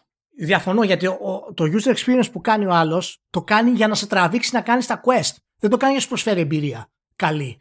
Σου σε διευκολύνει να βρεις όλες τις ideas που έχει βάλει μες στο παιχνίδι ο σχεδιαστής για να μείνεις μέσα στο παιχνίδι. Και αυτό το κάνουν αυτά τα παιχνίδια. Πάρα πολύ. Όπως είναι... Αν οι 1.000 ideas γίνουν 5, δεν μπορεί να γίνουν 5. Αυτός θα πρέπει κάπως να κάνει... Δεν έχει σημασία. Άμα αυτές οι 1.000 ideas γίνουν 5, ναι. Δεν είναι αυτονόητο ότι η δουλειά που έχει να κάνει ο άλλος σε UI και UX είναι διαφορετική. Ναι, μα γι' αυτό λέω ότι δεν έχει να κάνει απαραίτητα με το design του UX. Έχει να κάνει με το για ποιο λόγο το χρειάζεται. Δηλαδή, εάν χρησιμοποιήσουμε το UX της Ubisoft για το Elden Ring, δεν θα είναι Elden Ring. Αυτή είναι η διαφορά. Είναι μεγάλο το κενό του σχεδιασμού των δύο τίτλων. Κοίτα, πάντως εγώ έβλεπα στις συζητήσεις αυτές, έλεγε ο άλλος, είμαι dev, ξέρω εγώ, έχω έτσι. Λέει, έχω γράψει 90 ώρες το παιχνίδι. Το λατρεύω το παιχνίδι. Το παιχνίδι είναι τούμπανο, αλλά αυτό το UI δεν παλεύεται. Δηλαδή, ναι. Μπορούν να ισχύουν εξής όλα μαζί. Δεν είναι αυτό το θέμα. Ναι, σίγουρα. Μα θέλει βελτιώσει το Elden Ring. Εννοείται. Μα ακόμα και για το animation που είπαμε, ξέρω εγώ. Καλά, εδώ δεν τρέχει normal. Που είναι τώρα, εντάξει, πέρα από αυτό, έχει πολλά τέτοια θέματα τεχνικά, αλλά στη φιλοσοφία του σχεδιασμού για τα open world, γιατί αυτό έτσι να το συζητήσουμε, το πού πάνε τα open world, δείχνει σε όλα τα υπόλοιπα open world, εκτός του Breath of the Wild, πόσο κουλά είναι πλέον. Όποιο παιχνίδι και να παίξεις open world, από το Witcher 3 μέχρι σήμερα, δεν μπορείς να κάνεις κάτι μόνος σου, Μάνο. Πάντα όλα τα εικονίδια είναι στην οθόνη. Ξέρεις ακριβώς που πρέπει να πας και τι πρέπει να κάνεις. Στην περίπτωση του Witcher είσαι τυχερός. Γιατί έχει ασύλληπτα sidequest. Στην περίπτωση του Cyberpunk είσαι επίσης τυχερός έως κάποιο βαθμό, γιατί το gameplay είναι sandbox, αλλά σε περιπτώσεις σαν του Tsushima, σαν του Forbidden West, σαν του Assassin's Creed, δεν έχεις επιλογές, γιατί είναι η ίδια λούπα του gameplay. Τίποτα διαφορετικό δεν κάνεις σε αυτό το πράγμα. Και αυτό δεν μπορεί να αλλάξει αυτά τα παιχνίδια. Δεν λέω ότι είναι κακά αυτά τα παιχνίδια που είναι έτσι. Αλλά εάν το πιάσουμε συνολικά σαν open world, το μέλλον είναι το Elden Ring σε αυτό το πράγμα. Πρέπει να είναι το Elden Ring. Όχι στον βαθμό του Elden Ring, προφανώς. Όχι, το λέμε από άποψη φιλοσοφίας, όχι άποψη. Ναι, γιατί προφανώς δεν θέλω το Open World να γίνουν τόσο δύσκολα στο Elden Ring. Δεν με ενδιαφέρει αυτό. Δεν είναι αυτό. Η διαφορά, αυτό που κάνει το Breath of the Wild και το Elden Ring να διαφέρουν ως open world είναι ότι δεν έχουν συνδυαστεί με την αιμονή όλων των υπολείπων για το engagement. Γι' αυτό κιόλας δεν τους νοιάζει να έχουν περιεχόμενο για να έχουν περιεχόμενο. Αυτή είναι η αλλαγή του συνδυασμού. Αυτό είναι. Δηλαδή και το Cyberpunk που είναι, ξέρω εγώ, τα side quest του και τα gigs που έχει διάφορα είναι πολύ ανώτερα από άλλα open world. Ό,τι θες να κάνεις, δεν μπορείς απλά να επιλέξεις να κάνεις. Το Horizon Forbidden West τουλάχιστον έχει dynamic UI. Αλλά ρε Μάνο, δεν υπάρχει περίπτωση να μην ξέρεις τι να κάνεις, να πειραματιστείς. Μπορεί να πεις θα ανέβω στην κορυφή να δω τι υπάρχει εκεί και θα βρεις κάτι ωραίο, ας πούμε. Αλλά όχι, μην τα λες αυτά γιατί θα ξεκινήσω άλλο rant. Αυτό θα ανέβω στην κορυφή για το Forbidden Wild, δηλαδή για το Forbidden West. Γιατί θα μου γυρίσει το μυαλό τώρα. Και εγώ καταλαβαίνω, γι' αυτό είπα τα μικρόχωρα σχόλια αυτά που είπαν οι developers, κατά τη γνώμη μου, δεν έχουν να κάνουν απαραίτητα με το Elden Ring, να σου πω την αλήθεια. Μπορεί μέσα τους να θέλουν πραγματικά να απελευθερωθούν. Μέσα τους να βλέπουν ότι θέλουν να προσφέρουν αυτό που θέλουν, αλλά σαν να παιχνίσουν το Elden Ring. Και να το κάνουν πολύ καλύτερο από ότι είναι, ακόμα καλύτερο. Και αυτό το καταλαβαίνω. Αυτό το καταλαβαίνω πάρα πολύ. Γιατί έχει πολλά σφάλματα και χαζομάρες στο Elden Ring που επαγγελματίες σχεδιαστές, ειδικά του user experience, δεν θα έπρεπε να υπάρχουν καν. Αλλά είναι ένα πρόβλημα. Είναι ένα πρόβλημα στο open world. Και γι' αυτό μιλάμε ότι αυτό το template δεν πάει άλλο. Δεν πάει άλλο. Δεν γίνεται. Μιας και είπαμε για τη διαχείριση quest και τα λοιπά, που και αυτό μπλέκει με UI και τα συναφή. Το Forbidden West. Το Forbidden West στη διαχείριση των quests, στο quest τέλος πάντων, έχει καλό UI. Είναι μια χαρά.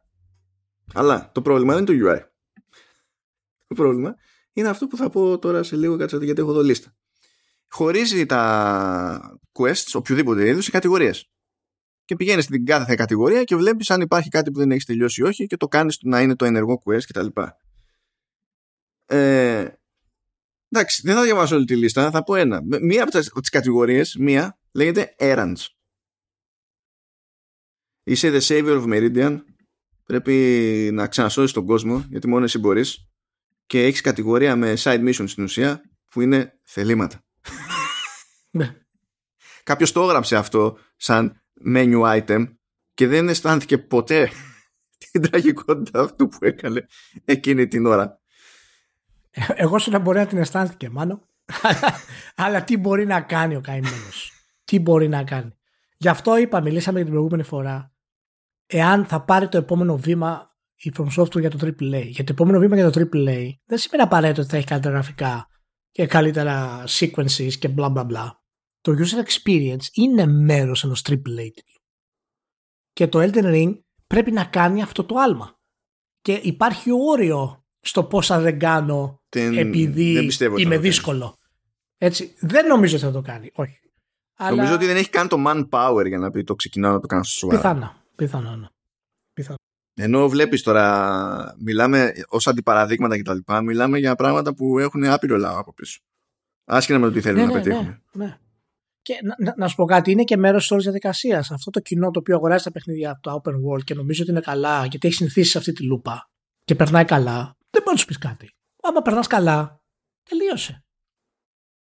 Οπότε οι εταιρείες συνεχίζουν να κάνουν αυτή τη λούπα. Αλλά ως πότε, για πόσο αυτό το πράγμα. Μα είναι το αντίστοιχο του Battle Royale, μόνο όπου πέτυχε. Με τη λογική ότι βγάλαν όλοι Battle Royale και έμεινε 1,5 παιχνίδι.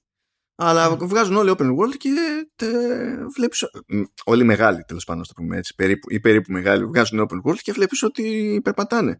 Γιατί λειτουργεί αυτό το σε θέματα engagement και χάσιμο χρόνο. Ο άλλος χάνει χρόνο από τη ζωή του. Σε πάρα πολλές περιπτώσεις με τέτοιου είδους περιεχόμενο και ή δεν τον καταλαβαίνει ή δεν τον νοιάζει. Που δεν είναι υποχρεωτικό να τον νοιάζει τον παίχτη. Δηλαδή μπορεί να μπαίνει σε αυτούς τους κόσμους ακριβώς για αυτόν τον λόγο. Όχι απλά για να περάσει καλά, αλλά για να χάσει χρόνο. Να περάσει χρόνο. Ναι. Το καταλαβαίνω, ρε παιδί, με αυτό το πράγμα. Ισχύει. Okay. Αλλά αυτή η αιμονή στο design με το engagement φαίνεται. Και γι' αυτό είναι και το περιεχόμενο, δηλαδή εξαιρώντας το main quest, που δεν το λέω τώρα για το Horizon, το λέω γενικά. Που ακόμα και αυτό δεν μπορείς να θεωρείς αυτονόητο ότι θα είναι σόι ούτως ή άλλως. Ναι, τα sides γενικά δεξιά και αριστερά είναι χαμηλού επίπεδου. Δηλαδή θα μπορούσαν να μην υπάρχουν καθόλου. Απλά μετά έχεις το ανάποδο το πρόβλημα ως developer, publisher κτλ. Θα γυρίσει ο άλλος και θα σου πει είναι μικρό. Γιατί έδωσα τόσα λεφτά. Ναι, είσαι αναγκασμένος να κάνεις content ξέρω του Witcher 3 παραδείγματος χάρη ή του Cyberpunk. Αλλά αυτό δεν γίνεται από developers που βγάζουν παιχνίδια ανά 2 χρόνια. Είναι αδυνατό. Ναι, δεν γίνεται. Μα εδώ πέρα το Horizon δεν την παλεύει που ήταν 5 χρόνια. Πόσο ήταν που το. Ακριβώς.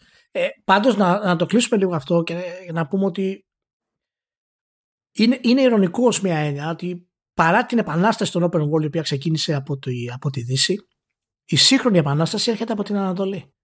Και είναι πραγματικά κάτι το οποίο δεν ξέρω πού θα μας βγει αυτό το πράγμα. Δηλαδή αν τα βάλουμε κάτω από το Witcher 3 στο Cyberpunk, το οποίο ως κάποιο σημείο ολοκλήρωσε τη φιλοδοξία του, και τώρα έχουμε ενδιάμεσα είχαμε λίγο το Breath of the Wild και το Elden Ring, μεταξύ αυτών των τίτλων τα Open World είναι στάσιμα. Και όποιος νομίζει ότι ψάχνω να βρω αλεπούδες στο Ghost of Tsushima είναι καλά side quest και δεν καταλαβαίνει τη διαφορά μεταξύ engagement και καλού side quest, δεν μπορούμε να βγάλουμε άκρη, να κάνουμε δηλαδή σοβαρή συζήτηση. Και να το κλείσω λέγοντας, να μου πεις και την γνώμη σου σε αυτό, μεγάλο πρόβλημα όλου αυτού, και αυτό καταλαβαίνω, είναι το σημείο που καταλαβαίνω πολύ περισσότερο τους developers και τους σχεδιαστές που μίλησαν, είναι η κάκιστη κριτική μας. Καλά, αυτό χειροπολεί, αυτό σου κάνουν κάγκιος. Και τους καίει, γιατί τα παιχνίδια τα δικά τους, παραδείγματος χάρη, μπορεί να είναι παιχνίδια του 7 ή του 8 στην καλύτερη περίπτωση, έτσι. Και το Elden Ring να ήταν παιχνίδι του 8, του 8 ή του 9. Παραδείγματος χάρη. Αυτό δεν θα τους χάλαγε. Δεν τους φαίνονται τόσο τραγικό η διαφορά αυτή. Μα όχι, από αυτούς που παραπονιούνται είναι και από αυτούς που είδα εγώ τουλάχιστον, είναι και αρκετοί που γουστάρουν το ίδιο το Elden Ring. Δεν είναι το. Δηλαδή μην ξεχνάμε ποτέ και το πόσο τύπος έχει διαλύσει το concept αυτό στην ουσία, και ένας developer ο οποίος ξεσκίζεται για να βγάλει κάτι καλό και πάρει 8 θεωρείται κακό παιχνίδι στην πραγματικότητα. Φταίμε πάρα πολύ και εμείς σε αυτό το πράγμα, και όσοι φίλοι μας ακούτε, αλλάξτε την οτροπία αυτή. Αφήστε τους άλλους να λένε. Αλλάξτε την οτροπία αυτή. Δεν με ενδιαφέρει προσωπικά ποιο είναι το μέλλον των Open World. Με ενδιαφέρει ποιο είναι το σωστό μέλλον των Open World. Δεν ξέρω. Για μένα στο μυαλό μου είναι δύο διαφορετικά ζητήματα αυτά. Έχω μια πολύ συγκεκριμένη συνταγή στο μυαλό μου. Δεν θα την πω τώρα για να σε εκνευρίσω, γιατί δεν τελειώσουμε ποτέ το επεισόδιο. Εντάξει, θα μου την πεις την επόμενη. Θα σου το πω την επόμενη φορά που θα έχω να τα βγάλω όλα από μέσα μου για το ρημάδι το Horizon. Ωραία. Γιατί είμαι στην κατηφόρα. Παίζω κλασικά σαν ψυχάκι. Ρίχνω 6-7 level στο requirement κάθε quest που πιάνω. Παίζω σαν ηλίθιος, εντάξει. Το ξέρουμε αυτό. Αλλά εντάξει, επειδή ξέρω ότι έχεις ανακάει μόνο, παιδί μου, τις επαναστάσεις και τα συναφή και τις αλλαγές και τα τέτοια. Δώσε μια ευκαιρία στη δεύτερη σεζόν του Star Trek Picard. Ορίστε. Γιατί παίζει κάτι εκεί πέρα. Έχουν βγει 2 επεισόδια, έχω προλάβει και έχω δει το πρώτο. Αλλά με το καλημέρα είναι εκεί πέρα. Και πλάκα κάνεις. Δεν κάνω πλάκα. Με το καλημέρα είναι εκεί πέρα ο Picard, και έχει μια τάκα που λέει «The part of me that really wants is the part that has to wait in line». Και μετά πάτησα stop στο επεισόδιο. Μάλιστα. Για να δούμε. Εντάξει. Κάνε μια αποπειρά. Ελπίζω να μην καταρρεύσει όπως κατέρευσε από τη μέση και μετά η πρώτη σεζόν. Αλλά να σου πω και κάτι. Δες τη θετική πλευρά. Δεν είναι και Discovery. Αυτό να λέγεται. Λοιπόν, να είστε καλά που ήσασταν μαζί μας σε αυτό το Vertical Slice. Τον διέλυσα τον Μάνο πραγματικά, παιδιά, γιατί είχα πολλές διακοπές και διάφορους λόγους οικογενειακούς σε αυτό το podcast. Ελπίζω να τη βγάλει καθαρή στο edit. Να είστε όλοι καλά.